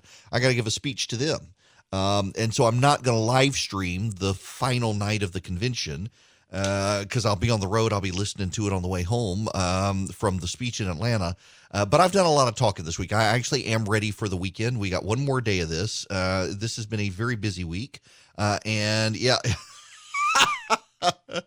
um, Philip, who who used to work for me, uh, is texting me to tell me that I'm a wimp. Um, for for for relying on audio today. I'm I'm relying on the audio. Uh, he he cut the audio up for me this morning right before he lost his job. uh, he asked a, a, a great question last night though before he got too big for his britches um, uh, about the Jack Brewer speech, and I am going to play this again. I played it in the last hour. This is not, and I, I, give you all of that behind the scenes so I can I can set it up for you to to hear this. That this is not actually me being lazy uh, here. Uh, I actually really want you to re-listen to Jack Brewer right now and the points he made on stage because it gets to the question that Philip asked me last night: uh, Is this stuff e- even even useful? It, very much like the Republicans who are coming out for for for Biden. Is this stuff useful? Um, I, so re-listen with me now. Former Minnesota Viking safety Jack Brewer. Uh, I think he's the chair of Black Voices for Trump. He spoke last night. I, I played this. This is about two minutes twenty six seconds. I want to play it again. You heard it the first time, but really, if you heard it the first time now, really let the words sink in. Those of you who didn't hear it, you're just tuning in. Listen to this, see if you can absorb the impact of the words that he's saying. I know what racism looks like. I've seen it firsthand. In America, it has no resemblance to President Trump. And I'm fed up with the way he's portrayed in the media, who refuse to acknowledge what he's actually done for the black community. It's confusing the minds of our innocent children. Before I left to come deliver this message, my energetic eight year old son Jackson stopped me and said, Dad, can you please just tell everyone that all lives need to matter and that God loves everyone? In that moment, I realized that my eight year old had figured out what so many adults have seemed to forget. We are not as divided as our politics suggest. At some point, for the sake of our children, the policies must take priority over the personalities. So because you have an issue with President Trump's tone, you're going to allow Biden and Harris to, to deny our underserved black and brown children school choice? Are we so offended by the president's campaign slogan, Make America Great Again, that we're going to ignore that Joe Biden and Kamala Harris have collectively been responsible for locking up countless black men for nonviolent crimes? Are you going to allow the media to lie to you by falsely claiming that he said there were very fine white supremacists in Charlottesville? He didn't say that. It's a lie. And ignore the so called Black Lives Matter organization that openly, on their website, calls for the destruction of the nuclear family. My fellow Americans, our families need each other. We need black fathers in the homes with their wives and children. The future of our communities depend on it. I'm blessed to be able to run inner city youth programs and to also teach in prisons across America. The inmates in my federal prison program literally receive days off their sentence just for attending my class. And that's thanks to President Donald Trump and his First Step Act. President Trump cared about these Americans and their families, even when so many others had left them behind and had written them off. I'm forever grateful for President Trump for that. He endures relentless attacks, and so do many of us, like myself, who support him. That was Jack Brewer, uh, Black Voices for Trump. And Philip, who works with me, uh, we were sitting on the front porch last night.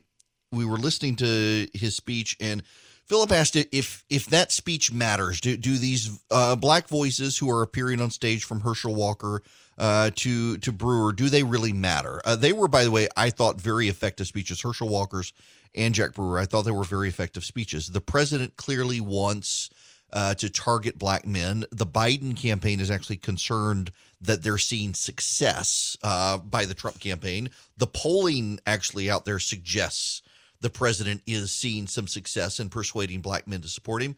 Uh, but do things like this really matter? And uh, the short answer is no. Uh, having uh, a handful of black men and women on stage at a convention does not matter. Uh, it will not change the narrative. In, in, fact, the odds are that things will settle down and uh, they, they will settle down again. And in so settling down, that uh, people, the, the, the, bounces will settle and, and will revert to the mean, where Joe Biden has led Donald Trump fairly consistently in polling. Uh, but there is a way for it to matter. And this depends on campaign discipline. Uh, and it, it, doesn't matter whether you are. Now, listen, the Democrats do have an advantage, whether you want to acknowledge it or not. Uh, the media is going to give far more air cover to Republicans supporting Joe Biden than uh, black men supporting Donald Trump.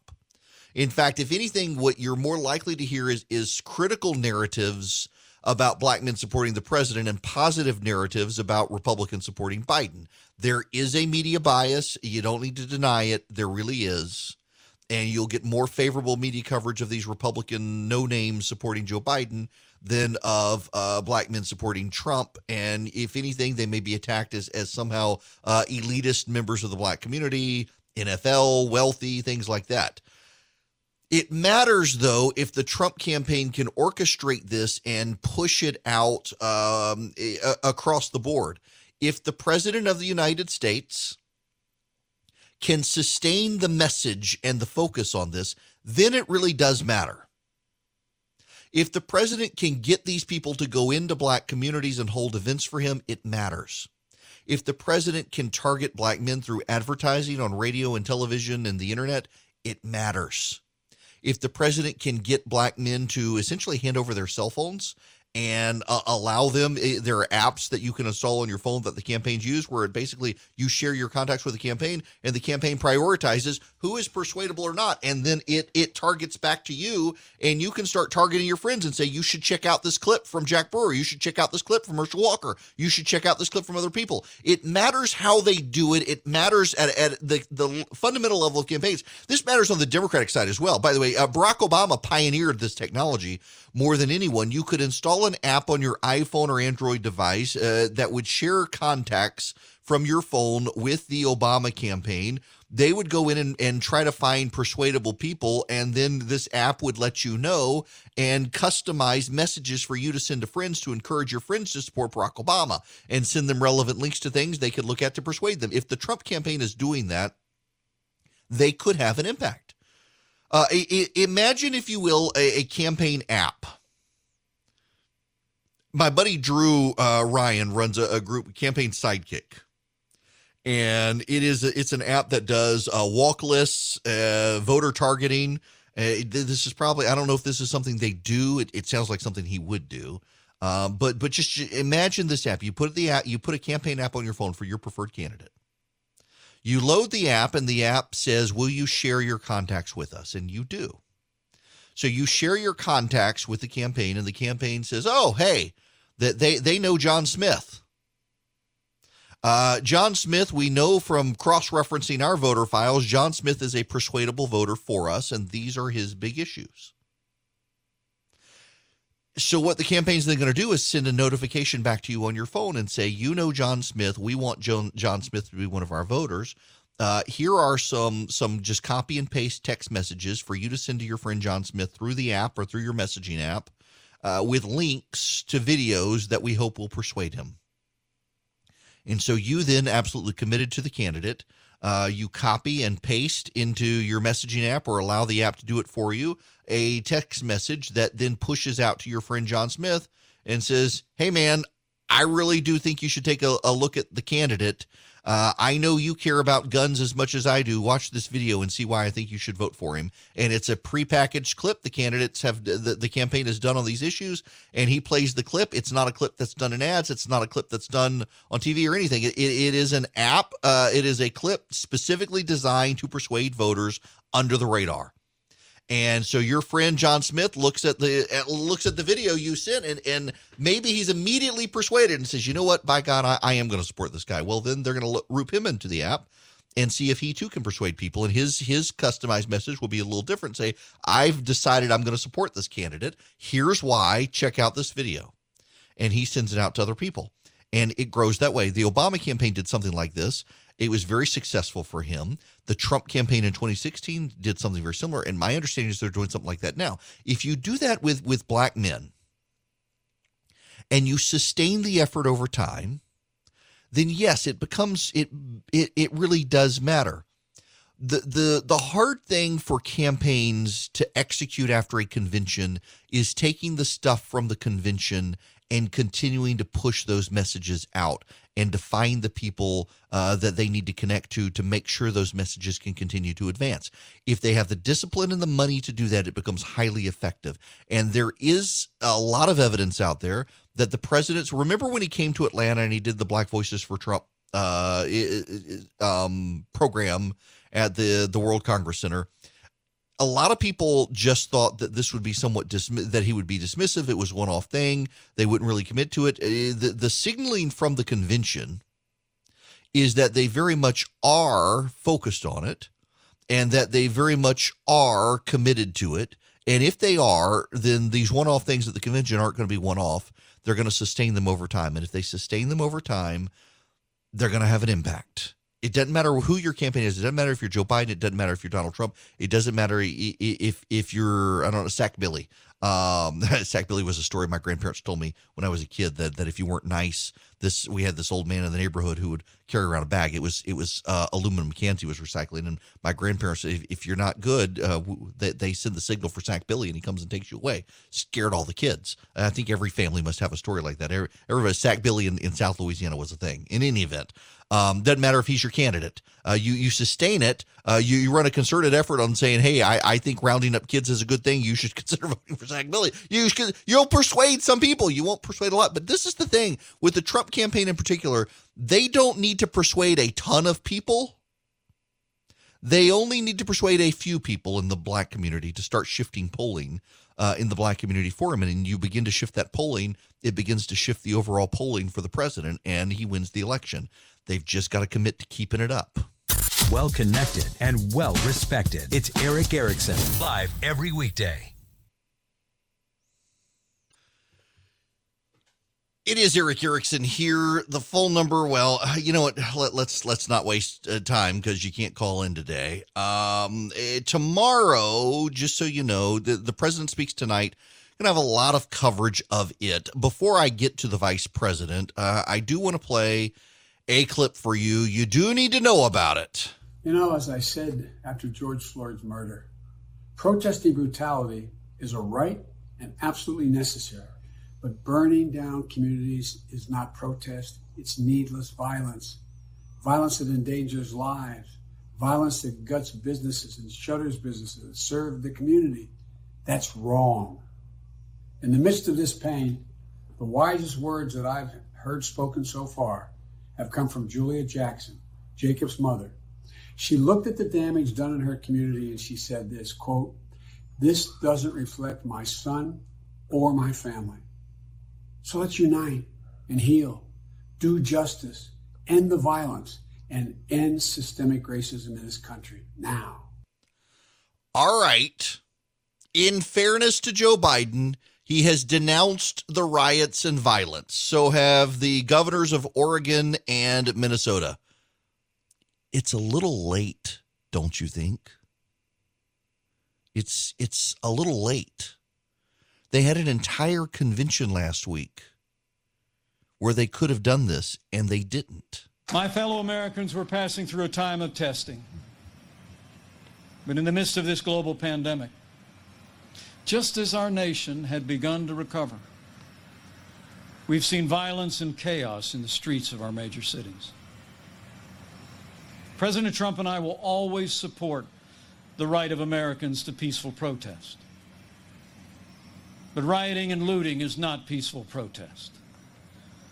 Tearing down statues is not free speech. And those who do so will be prosecuted to the fullest extent of the law.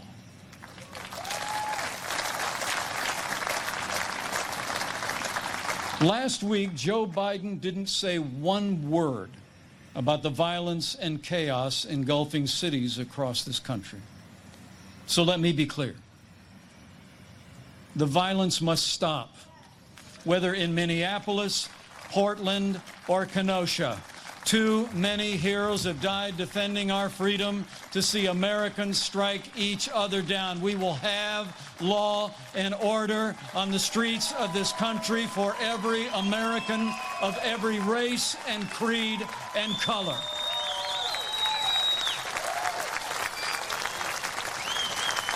You know, it, it just it it it still shocks me that the Democrats couldn't get a clue on this. They, they really bought a narrative. Uh, you know, this honestly, this is is the the Achilles heel of the Democrats is they surround themselves with the woke coastal elite, the woke mob. The media is filled up with people sympathetic to the Democrats. They generate internal feedback loops for which the real world rarely penetrates. And that is what undermines the Democrats so often. Eh, it's not a bad thing, frankly. Uh, I mean, in the grand scheme of things, uh, I, I don't care that the Democrats get undermined, but they don't seem to be aware of it still. They, they don't seem to have an appreciation for what's going on. And it, what happens is it costs them time to to respond to things like riots and violence. It, it does not help, for example, at CNN and MSNBC.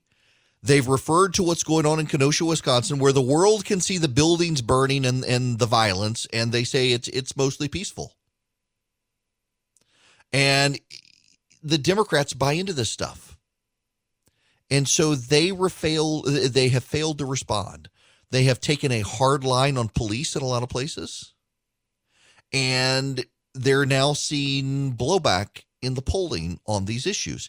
Here's Michael McHale of the police union speaking last night at the Republican convention.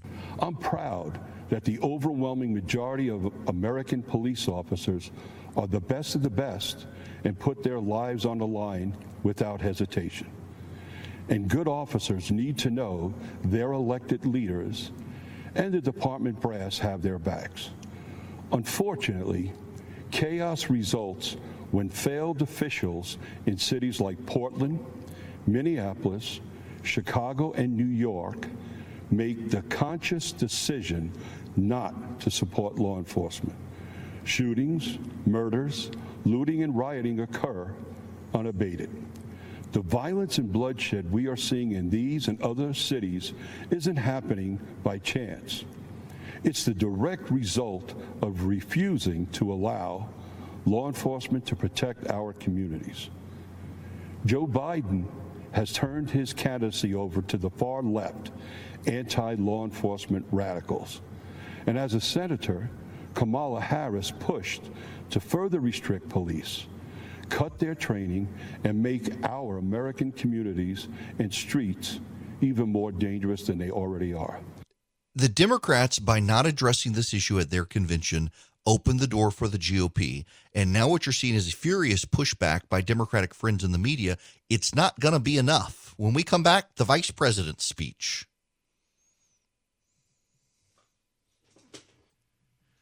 It is Erick Erickson here, the Erick Erickson Show, and I want to spend time now, give him his due, the Vice President of the United States. I, I got to tell y'all, I, you know, I, I am, I'm longtime friends with Vice President Pence. I've known Vice President Pence, gosh, since 2004. I met him in 2004, 2005, no, 2004. I met him in 2004. Uh, and uh, when I took over redstate.com uh, officially in 2005, he sent me uh, Russell Kirk's, the conservative mind, with a, a, great note in it that if I was going to be any sort of voice for the conservative movement, I needed to be sure what I believed about it. Uh, and he's just, he's a wonderful human being. He, he and Karen Pence are just wonderful people. And in 2008, in 2012, 2012, uh, I and a group of others met privately with him and tried to convince him he should run for president. And he wanted to run for governor of Indiana instead and did. Uh, and he is he's a good man. I I I have great affection for him and his family. Uh, he is a good friend of mine. And man, his speech went on last night. there were there were several moments where I thought it's done, and then he kept talking. Uh, but he, he's a good guy, and, and his speech hit all the right notes. Uh, he he went after Joe Biden's record and, and did so in a in a very Mike Pence way. Four years ago, I answered the call to join this ticket because I knew that Donald Trump had the leadership and the vision to make America great again. And for the last four years, I've watched this president endure unrelenting attacks, but get up every day and fight to keep the promises that he made to the American people. So, with gratitude for the confidence President Donald Trump has placed in me, the support of our Republican Party, and the grace of God, I humbly accept your nomination to run and serve as Vice President of the United States.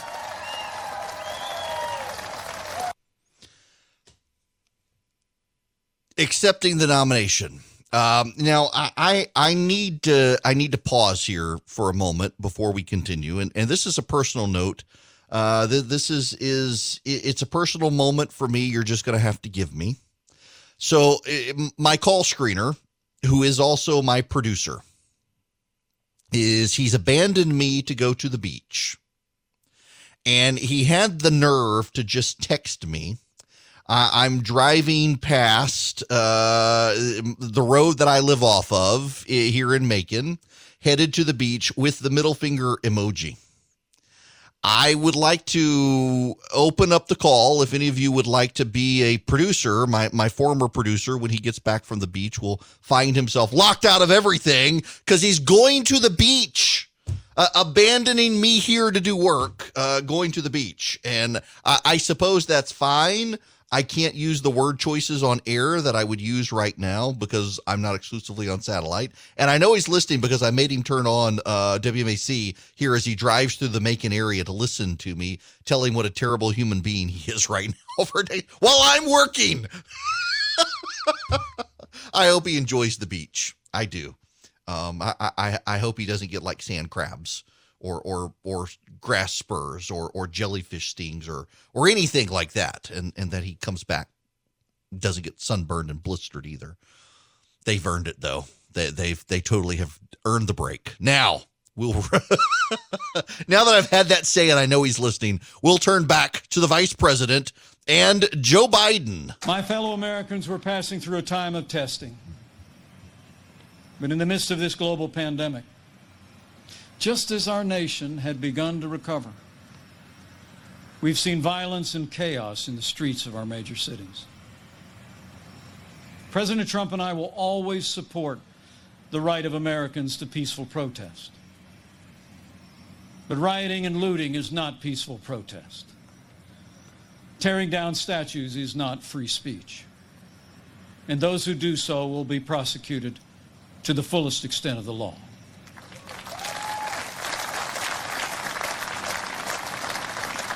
Last week, Joe Biden didn't say one word about the violence and chaos engulfing cities across this country.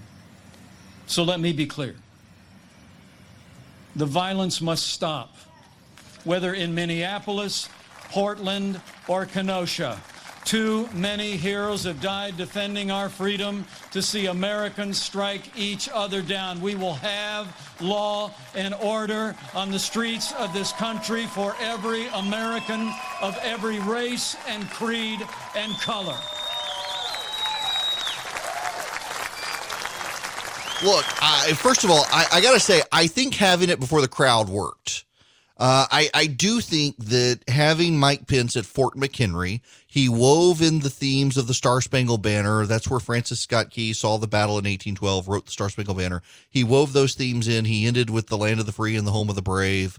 Uh, and, but it was it was predictable. It was completely predictable that this is how the media would spin that last night. We should underscore this. That was a live audience. There were several hundred people there. Some of them were in masks, not many. Uh, they were not particularly socially distanced. And reporters who were there last night in Baltimore talked to people in the crowd, and many of them said they were not tested for the coronavirus before they arrived. And you saw a video earlier. The vice president and the president sort of worked the rope line a little bit after the speech Vice President Pence was even seen giving out handshakes and fist bumps, potentially being exposed to someone who was not tested for the virus.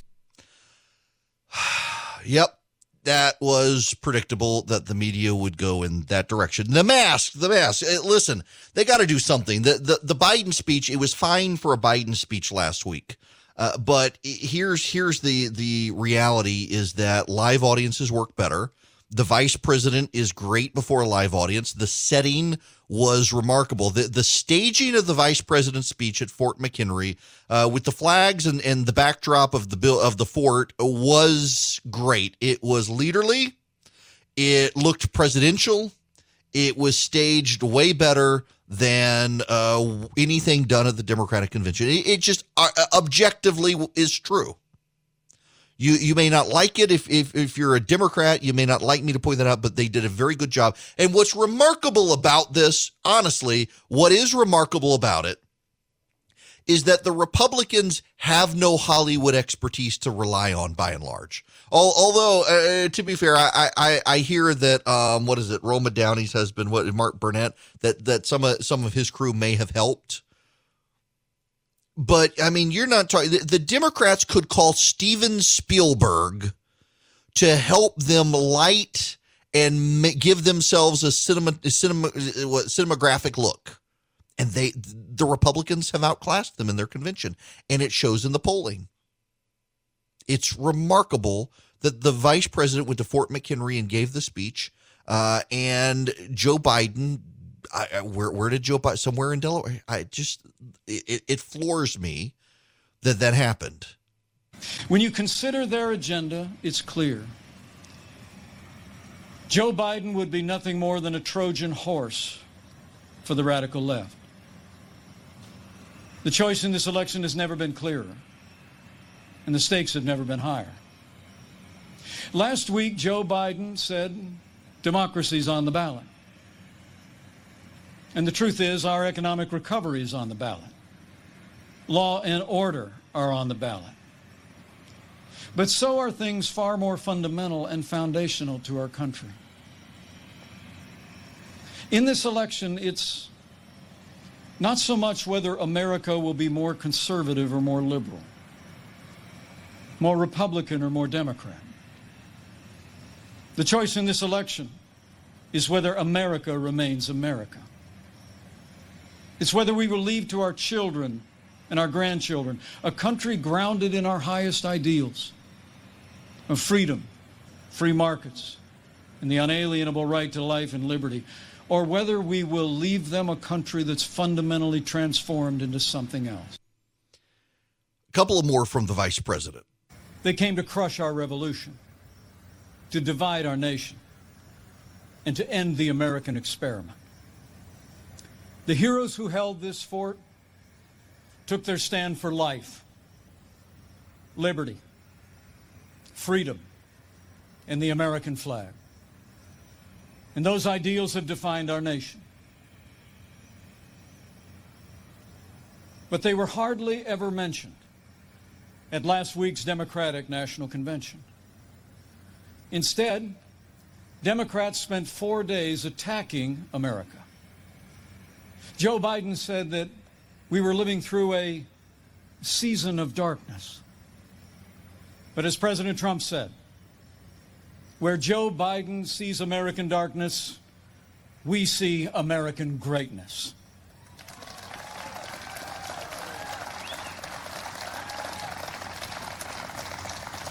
In these challenging times, our country needs a president who believes in America. You know, as I mentioned ahead of time, I, I like the vice president. I, I, think his pace was probably a little bit too slow in his speech.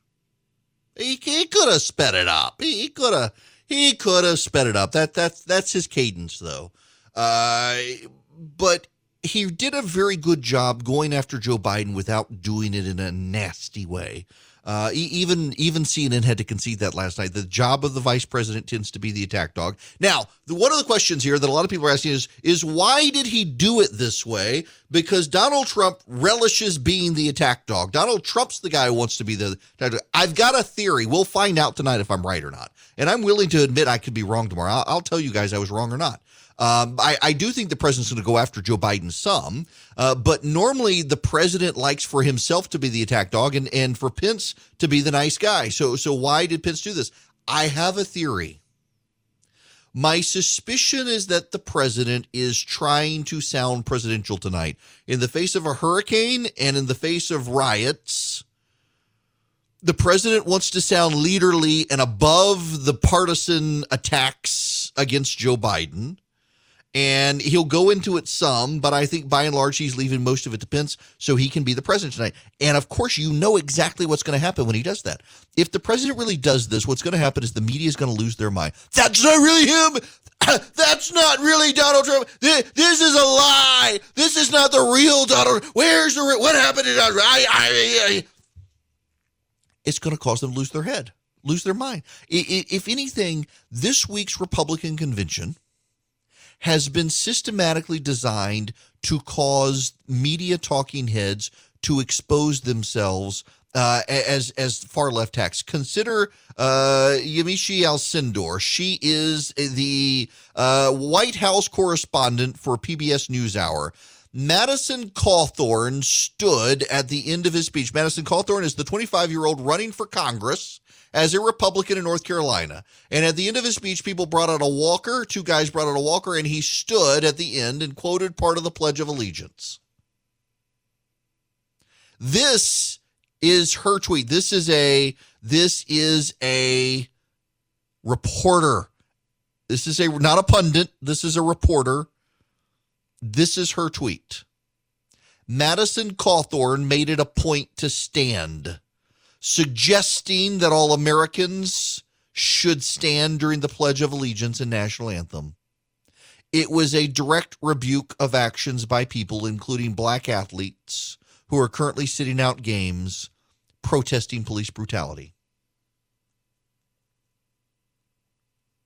Okay, then. Do you know what? Uh, the goodwill that Black Lives Matters protesters earned in the wake of George Floyd, it's all fizzling out now. And the NBA canceling games to protest, boycotting games, it's not generating goodwill with fans. Mark my words here, one of the biggest problems the Democrats have and the members of the media who support them and NBA players is they live in a bubble where everyone gives them an attaboy for this sort of garbage, and the average American is livid with them. They're livid with Vice President Biden for taking so long to say anything about the, the violence. They're livid at the Democrats for not talking about it at their convention. They're livid at the media for standing in front of burning buildings saying it's peaceful protests.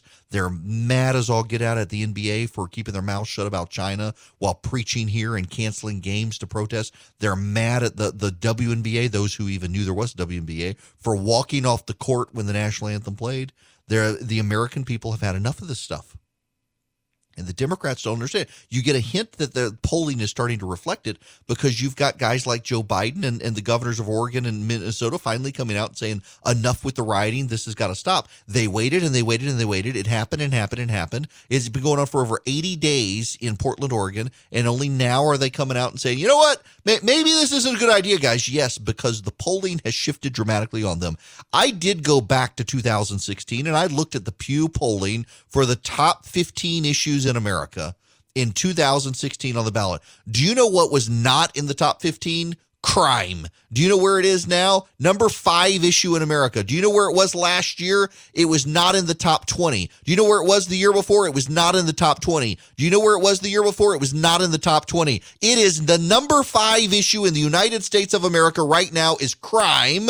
The number seven issue in the United States is gun control. And Donald Trump beats Joe Biden with independent, unaffiliated voters on all of those questions. Crime and guns are Republican territory right now. And by the way, four years ago, guns were in the top 10 issues and the Democrats had the advantage in the polling. And now suddenly Donald Trump does. Why? Because Americans see what's going on in the American streets and they don't like it. And they see that these streets are run by Democratic politicians who have turned a blind eye to it until the polling shifted against them. And Americans do not really like that a politician waits for the polling to change before they take a stand. They actually like leaders who will take a stand up front. And Joe Biden waited for the polling to shift before he said a damn word. And that is going to come back on him. And it's already happening in the polling. Donald Trump, to review here at the end before I go to break. Nate Cohn, it's not me, it's the New York Times reporting Donald Trump got the bounce from the Democratic convention. Why do you think that is? Politics, news, religion. Erick Erickson talks about all the things you're not supposed to talk about every weekday and some cooking too. Uh-oh, uh, we got red alert here. We're, we're th- this is happening now. Breaking news. Let's see if I can get this fired up for you so you can hear this. This is Nancy Pelosi just now at a press conference on Capitol Hill. Since you asked about that, I myself just don't tell anybody I told you this, especially don't tell Joe Biden. I don't think that there should be any debates. I do not think that the President of the United States has comported himself in a way that anybody should, and has any association with truth, evidence, data, and facts. I wouldn't, I wouldn't legitimize a conversation with him, nor a debate in terms of the presidency of the United States. Now, I know that the Biden campaign thinks in a different way about this, but I just, I thought what he did in the uh, 2016 was disgraceful, stalking Hillary Clinton like that. I was disappointed that the press didn't say, "Go back to your station. You're not here. You don't own this stage. You are. You have your own podium. She has hers." So I, I think that he'll probably act in a way that is beneath the dignity of the presidency. He does that every day. Uh, but I think he will also belittle what the debates are supposed to be about. And they're not to be about uh, skullduggery on the part of somebody who has no um, respect for the office he holds, uh, much less the democratic process. Why else would he try to undermine the elections in the manner in which he is doing? Undermining the elections in the manner which is um um the the first reply to this video on Twitter is she's never gotten over that house falling on her sister. um yeah, okay. Uh, you, you, know, they, they can gussy this up as they want, but, you know, Joe Biden for 25 minutes in front of a teleprompter is not Joe Biden um, off the top of his head for two hours with Donald Trump. And uh, th- this growing idea on the left that there's no reason to debate Donald Trump is just going to fuel the flames of Republicans who argue that Joe Biden isn't mentally competent to do this. You know, you know, they're sending Kamala Harris out tonight to uh, to to um, to attack Donald Trump in the run up to his speech. They're sending Kamala Harris out to do a pre-buttal of Donald Trump's speech. Why are they sending out Joe Biden? Now she's playing the attack dog role. They want Joe Biden to be leaderly. That's honestly why they're doing it. Uh, but Biden, eh, out on his feet without taking questions from reporters and stuff, uh, it, this is this is going to be an issue for the Democrats. You know, the Republicans don't just throw this stuff out there. Now, okay, the president throws stuff out there, but the Republicans do take time to focus group this stuff. This is why the Republicans are making law and order such a big message.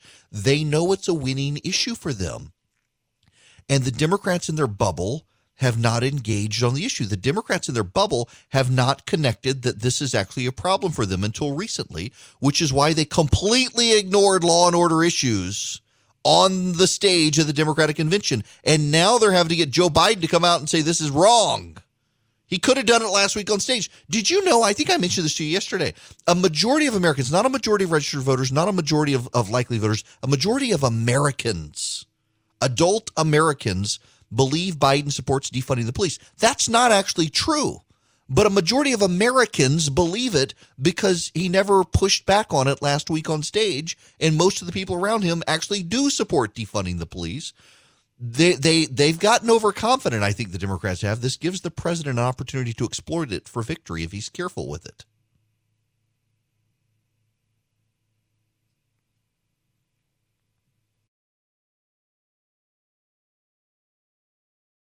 If you have an unpaid debt to the IRS that you can't pay, please hear this special notice. Specially approved IRS relief programs designed to aid delinquent taxpayers are now in effect that can significantly improve your financial situation. Depending on your circumstances, you may qualify to have your tax problem resolved in your favor and may even have your back taxes reduced by thousands or eliminated entirely. A relief hotline has been established by Community Tax for you to call and see if you qualify at 800 305 6762. If you owe the IRS back taxes that you can't afford to pay, don't let the IRS trick you into thinking you have no way out. Our highly accredited tax professionals will let you know what you qualify for and how much you can save. We may be able to stop all liens, garnishments, levies, and save you thousands. Call and see if you qualify for this taxpayer relief at 800 305 6762. That's 800 305 6762. If you have an unpaid debt to the IRS that you can't pay, please hear this special notice. Specially approved IRS relief programs designed to aid delinquent taxpayers are now in effect that can significantly improve your financial situation. Depending on your circumstances, you may qualify to have your tax problem resolved in your favor and may even have your back taxes reduced by thousands or eliminated entirely. A relief hotline has been established by Community Tax for you to call and see if you qualify at 800 305 6762. If you owe the IRS back taxes that you can't afford to pay, don't let the IRS trick you into thinking you have no way out. Our highly accredited tax professionals will let you know what you qualify for and how much you can save. We may be able to stop all liens, garnishments, levies, and save you thousands. Call and see if you qualify for this taxpayer relief at 800 305 6762. That's 800 305 6762.